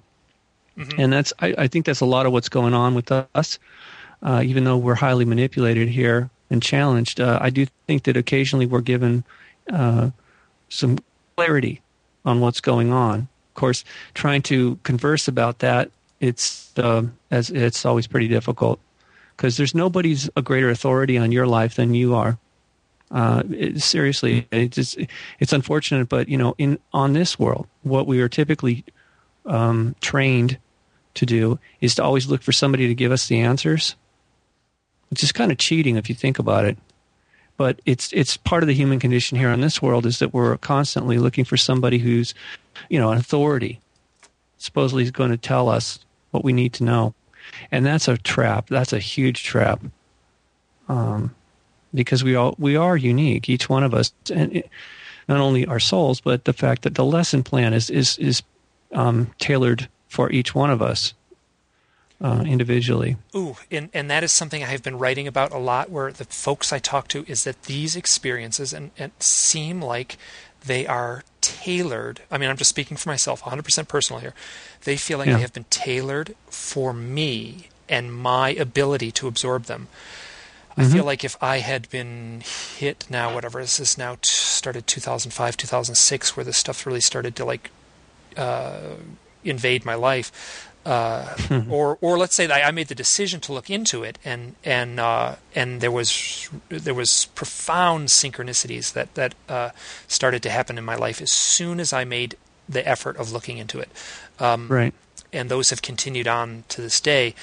It feels like whoever is shepherding me along this path knows me in a way, and they were kind in the sense that if if I was hit with everything all at once, I would have just cracked under the pressure. Um, Yeah. things came in little pieces just when I needed them, just challenging enough that I was forced to overcome each hurdle one at a time, and um, and I'm and now I'm at this place where where I'm uh, more at peace with the overall personal set of experiences than I ever have been, and it has allowed me to be much more open minded as I dig into these uh, mysterious realities. Well, that's a good thing. Agreed. Hey. Yeah. I, Yes. Oh, here I just wanted to say there was a fellow, and I'm just gonna. Um, how are you holding up? We've been at it for just about two hours now. Yeah, I'm fine. I do have to uh, uh, go here fairly shortly. I I promised my family we're going to do some things this afternoon. Oh, great, no no problem at all. Um, so here, uh, this has been going great, by the way. I'm, I've, this is Thanks. this has been just great. Uh, this is exactly the avenues I wanted to go down with this this conversation. So so it's been going great. Um, just one thing. There's a, you interviewed a fellow now. I think it was on May 31st of this year, and it's on your Unicus Radio uh, show. And the fellow is named James Horak. Right. I thought that was amazing. I thought that was a great uh, interview. He was coming from a different uh, point of view, and he also had. Uh, you told the story of of uh, the the fellow in the robe with the beard who, in the glowing light, said he was your father, and uh, in his Right. very calm way, this guy says, "Well, I have I met that same guy," and uh, Right. and I just thought that was so wonderful. I just wanted to compliment you on that uh, interview. Oh, thanks. Um, like I've never, I had met James prior to that, as far as I know, um, and um, he does have a very unique perspective on things.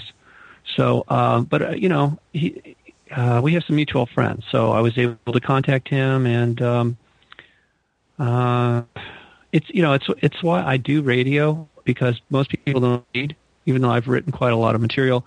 Uh, I know a lot of people, you know, read on the internet a little bit here and there, but it takes a lot of effort to write a book that's 400 something pages and then expect somebody to actually invest however many hours of their life to to actually go digest all that information. So, uh, bottom line is, it's I found that the uh, radio is probably the best way for me, anyways, to uh, to communicate this kind of information to, to a broad audience. And, and and I agree. Where I, I have been, I sit at my desk and do illustration work. So uh, I am delighted that we live in a technological age where I can, with a few mouse clicks away, can can listen to interviews like the one you did with with uh, James Horak. It- It's um, so I can do two things at once. I can get my work done at the same time. I can absorb this stuff. Uh, hey, here's how has your psychic abilities changed changed in the last uh, oh wait, since in interacting with this stuff? Uh, I would say that it's uh, increased, but you know, um, I the guy I was I was raised in a, a kind of unusual situation where my father was a minister at Self Realization Fellowship under Paramahansa. Actually, his name is Paramahansa Yogananda. Uh, it's kind of a tongue twister. Anyway, he he knew something about meditation and um, metaphysics.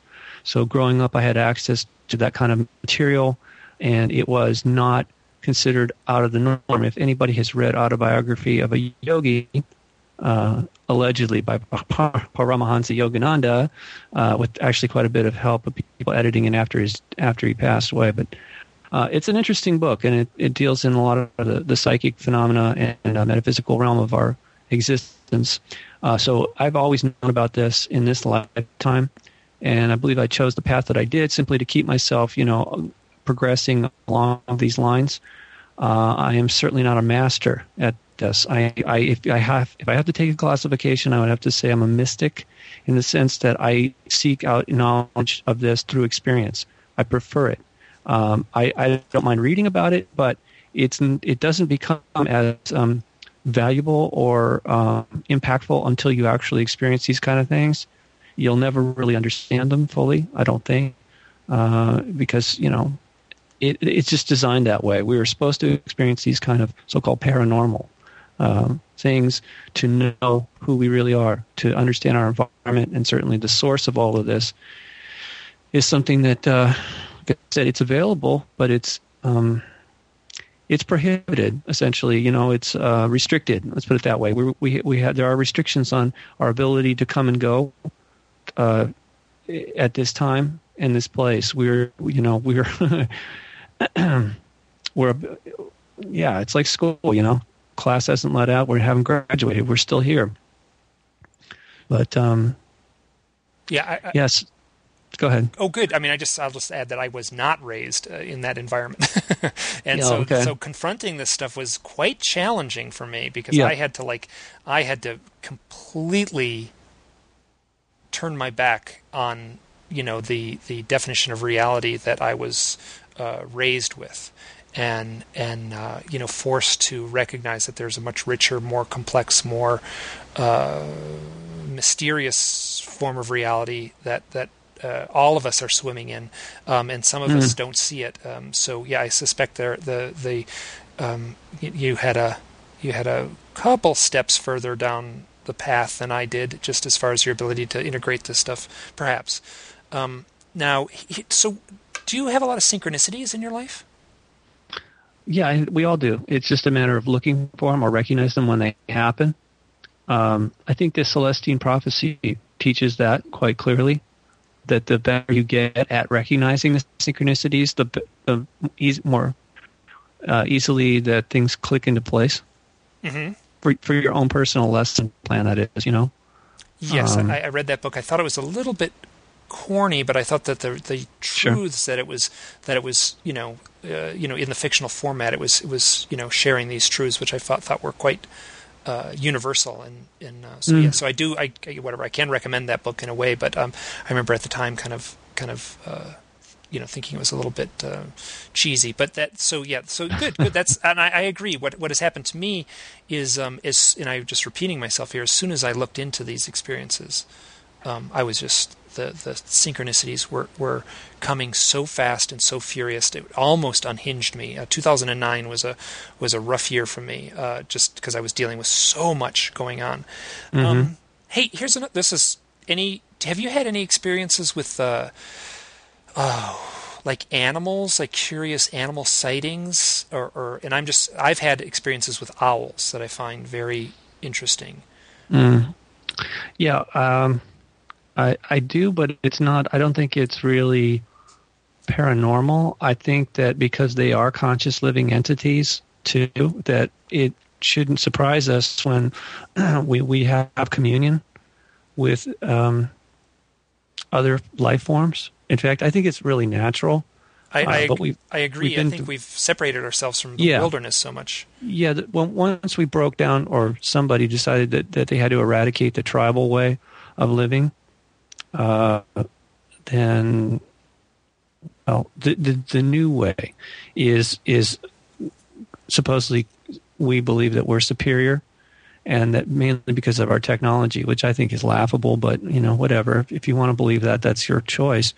Um, but yeah, everything has a level of well, I should say everything. Most everything, all living things have some degree of, of consciousness in them that we can connect to. And once we do that, then, you know, some very interesting things will happen. Yes. Okay, that's a nice way to put it. Yeah, and, and, I feel like what's one of the things that happened once I started looking into this is that I just saw owls everywhere. I live in a place with a lot of owls, um, but even by um, you know the standards, I've been with people and uh, they look at me, you know, all of a sudden we're like owls are circling all around us, and they're looking at me like, like, oh, yeah, he's doing it again. Yeah, because so, they they can see us. Their senses are not our senses. Okay, well, we know that dogs have greater hearing and and smell, right? Uh, uh senses, so they can see things and hear things that we can't. Um, but so you know, you got to think about it. What do we look like to them?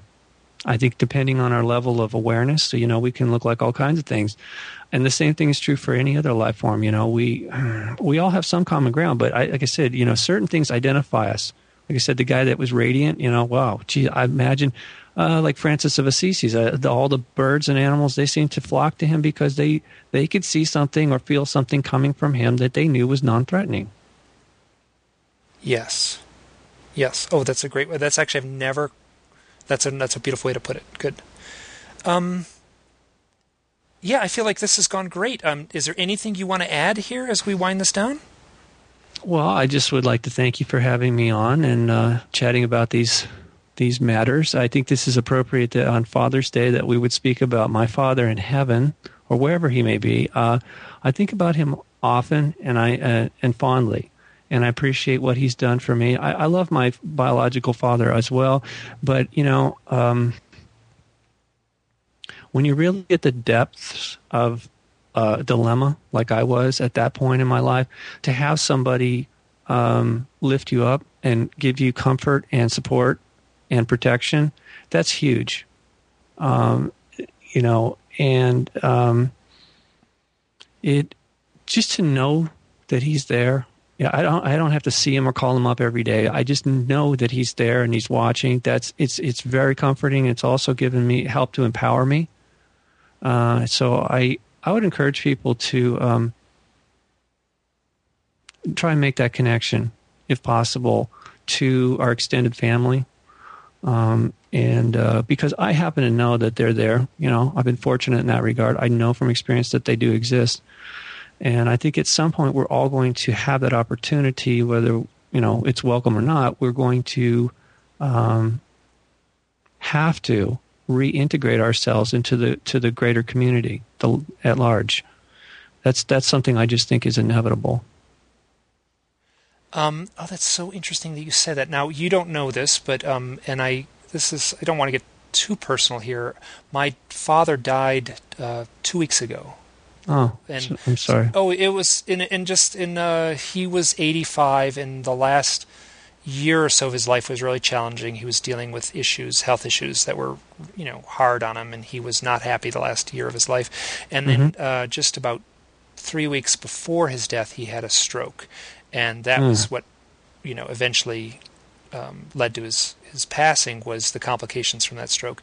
And he was so for the last three weeks of his life, he was, you know, he couldn't use his hands, he couldn't speak, he he uh, had no, there was no way for him to effectively communicate. Um, mm. So so you know, my brother, sister, and I, you know, were all you know relieved when when he actually passed. We knew it was coming, mm-hmm. and um, you know we had very candid conversations among us, and so uh, his passing for us wasn't sad.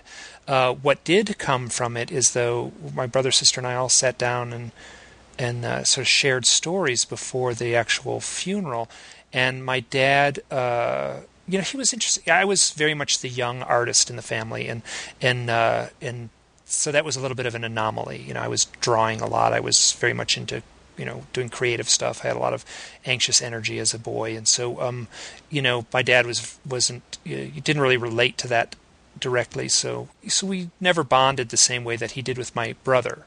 Mm-hmm. had a much closer relationship with him, but he did. Um, he was a, a, wonderful role model in the sense that he would um, selflessly go out of his way uh, to help others. Uh, you know, we all told stories. There was a when I was growing up as a boy, um, I just remember there was a, another boy in my neighborhood uh, who was dying of leukemia, and this would have been in the mid 70s. I would have been about 12 or th- maybe 14, um, and my father, uh, the boy's father couldn't handle it and just sort of disappeared. Uh, he succumbed to alcoholism and no one ever saw him again. Uh, uh, and so the boy was fatherless. And my dad uh, would go on long walks with him. And I just would see him walking around the neighborhood. And this is, you know, classic suburbia in Michigan. But mm-hmm. so I would just catch glimpses of my father and this boy named Gary, like walking around the neighborhood. And um, my dad never mentioned it, never said he was doing it, never, I don't know who initiated it, whether Gary sought my father out or whether my father sought Gary out. But, uh, uh, you know, Gary died within months of that. So uh, mm. that was uh, a really beautiful life lesson for me. You know, he was role modeling something that uh, I I recognize has been integrated into me very much so. So um, you know, I, I my brother, sister, and I you know shared a bunch of stories that were very much like that. Um, you know, and we uh, so. Uh, yeah, Mike, so it is interesting that we're doing this on Father's Day. Yeah, Mike, uh, this is a good way to close it out. Um, what your father did ensured that he would go back to heaven. My understanding is the reason I was able to leave this world temporarily and meet with my father in the light is because I was assisting that boy. Exactly. You see, it's yep, it's when we it's when it's the thought and the deed determines our direction.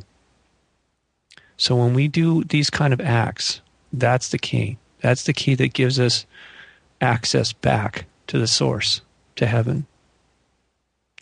And it's it has nothing to do with fame or fortune or books or any, you know, power. It's that simple, Mike. It's really that simple. And um, they must be watching over us right now. Yeah, this is this is lovely. Um, well, good. I have enjoyed this immensely. I I uh, you know I recognize the the the you know the overall pattern that you and I are both uh, connected to, and um, it is not easy. This is challenging work that um, that uh, that you and I are doing. I feel like I have to dig deep in order to uh, do these podcasts. Um, you know, in and to do some of the written work that I've done. And I, and I recognize that it is important um, to mm-hmm. share this stuff. You know, I'm going out on a limb. Uh, you know, the social stigma, the the, uh, and then just I would also say just the not knowing. Like I don't have a hundred percent true understanding of what I'm interacting with, but all I can do is proceed forward and say that that there is a profound something that uh, that I'm interacting with, and that um, that needs to be shared. Mm-hmm. I agree, and please keep up the good work. Great, thank you so much. Hi there, this is Mike. I am chiming in during the editing process. Uh, Robert and I are just about to say goodbye. Uh, you can hear it coming up here in a second, where we'll we'll say our goodbyes. But uh, we do hold on to the conversation for just a few minutes longer and um, this was stuff that was I was originally going to snip out, but I kept it in. Uh, it felt important to include it. What I did do is edit it down a little bit. You might hear a little snip or two here and there uh, where we're talking about some personal stuff. But I, I, wanted to share something. I we spoke about a fellow named Jerry Wills. I will also include an audio interview that Robert did with Jerry. Uh, uh, Jerry, oh my gosh. Okay, Jerry is a uh, healer. He does healing sessions uh, over the phone, and uh, his story is profoundly interesting. He says in no uncertain terms that he is, in fact, an alien, that he was somehow left here and his parents adopted him. Uh, now that is obviously a very bold statement. I there's no right now in this format. I'm not going to attempt to address that. Uh, what I will say is that I spoke to Jerry on the phone yesterday, and I was really impressed. He seems like a very lovely, caring guy, and I am going to go ahead and proceed with the healing session. Uh, we talk about that a little bit in in this little final summation. Okay, uh, back to the interview. Um, hey, before we say goodbye, um, I just mm. wanted to say that I um, I just uh, spoke with Jerry Wills yesterday. Oh, so did I. That's interesting. Oh, good. Oh, good. And and I just I, I put a uh, um a uh, I'm going to be doing a session with him sometime, hopefully within the next few weeks, mm-hmm. and um, just dealing with issues that I feel are connected with this that have been uh, you know holding me back. I think he's gone through a lot. He's a wonderful friend and he's a great healer. Uh, but man, I wouldn't trade places with him for anything. He's it must have been a huge, huge decision for him prior to uh, coming here. I know he was just an infant, but still. But uh, it's it's tough duty being here. It's really tough, man. Yeah, yeah, and I've the issues that I'm dealing with are depression, and it comes and goes, and and and I realize now that there's you know, if this has been going on as long as I think it's been going on in my life, this, uh, you know, I've been dealing with depression on and off since I was 12 or so, and that seems to be right about when my first memory of this missing time event happened. Yeah, it's um, post traumatic stress, Mike. It's um, um, the battlefield that we are on. The first casualty is truth, and um, so living a lie is very depressing. And that is almost exactly what I talked with him with Jerry about yesterday. Is just the fact that I feel like my identity is like I can't yep. fully live to match my identity. That's a sin, Mike. That's that is that in my opinion that really is sin. Yes, and, and if I look at the timeline of the last few years, you know, like I feel like I'm inching forward, inching forward, inching forward, and and uh, you know something, you know, some rubber band needs to snap. Let's put it that way. Well, I'm. Sh- you know what? I'm sure you're gonna. You'll do fine. You're going to make it, and uh, you'll come out stronger in the process. Oh my goodness. Hey, here, I'll let you go. Uh, I, I, had a great time speaking with you, and uh, I hope that uh, we've helped some people in the process. Good. And um, yeah, and and uh, it was wonderful talking to you. I'm glad we finally connected. Thanks, Mike. We'll stay in touch, and uh, God bless you. Okay, bye now. See you later. Hi, this is Mike again. I'm chiming in here at the summation. Uh, wow, I just re listened to some big chunks of that interview. Uh, I feel like I pulled a really vulnerable place deep inside of me up to the surface. Uh, I will say that came very much from Robert's prodding and Robert's very open style. Uh, just his just his persona just just brought that out of me. Uh, near the end there, I, I'm going to repeat something here. I wrote it down. I, I said I, I, I can't fully live to match my identity, and Robert jumped in very forcefully and he said that is a sin, Mike. Uh, that uh, that is a very powerful thing to arise out of a conversation that uh, one might just assume was about little dots in the sky and curious UFO phenomena. Uh, this was a strong interview for me, really beneficial for me personally. Uh, uh I got a lot out of this interview, and I hope anyone who has made it this far got um, even just a fraction of what I got out of it. Thank you so much. Bye now.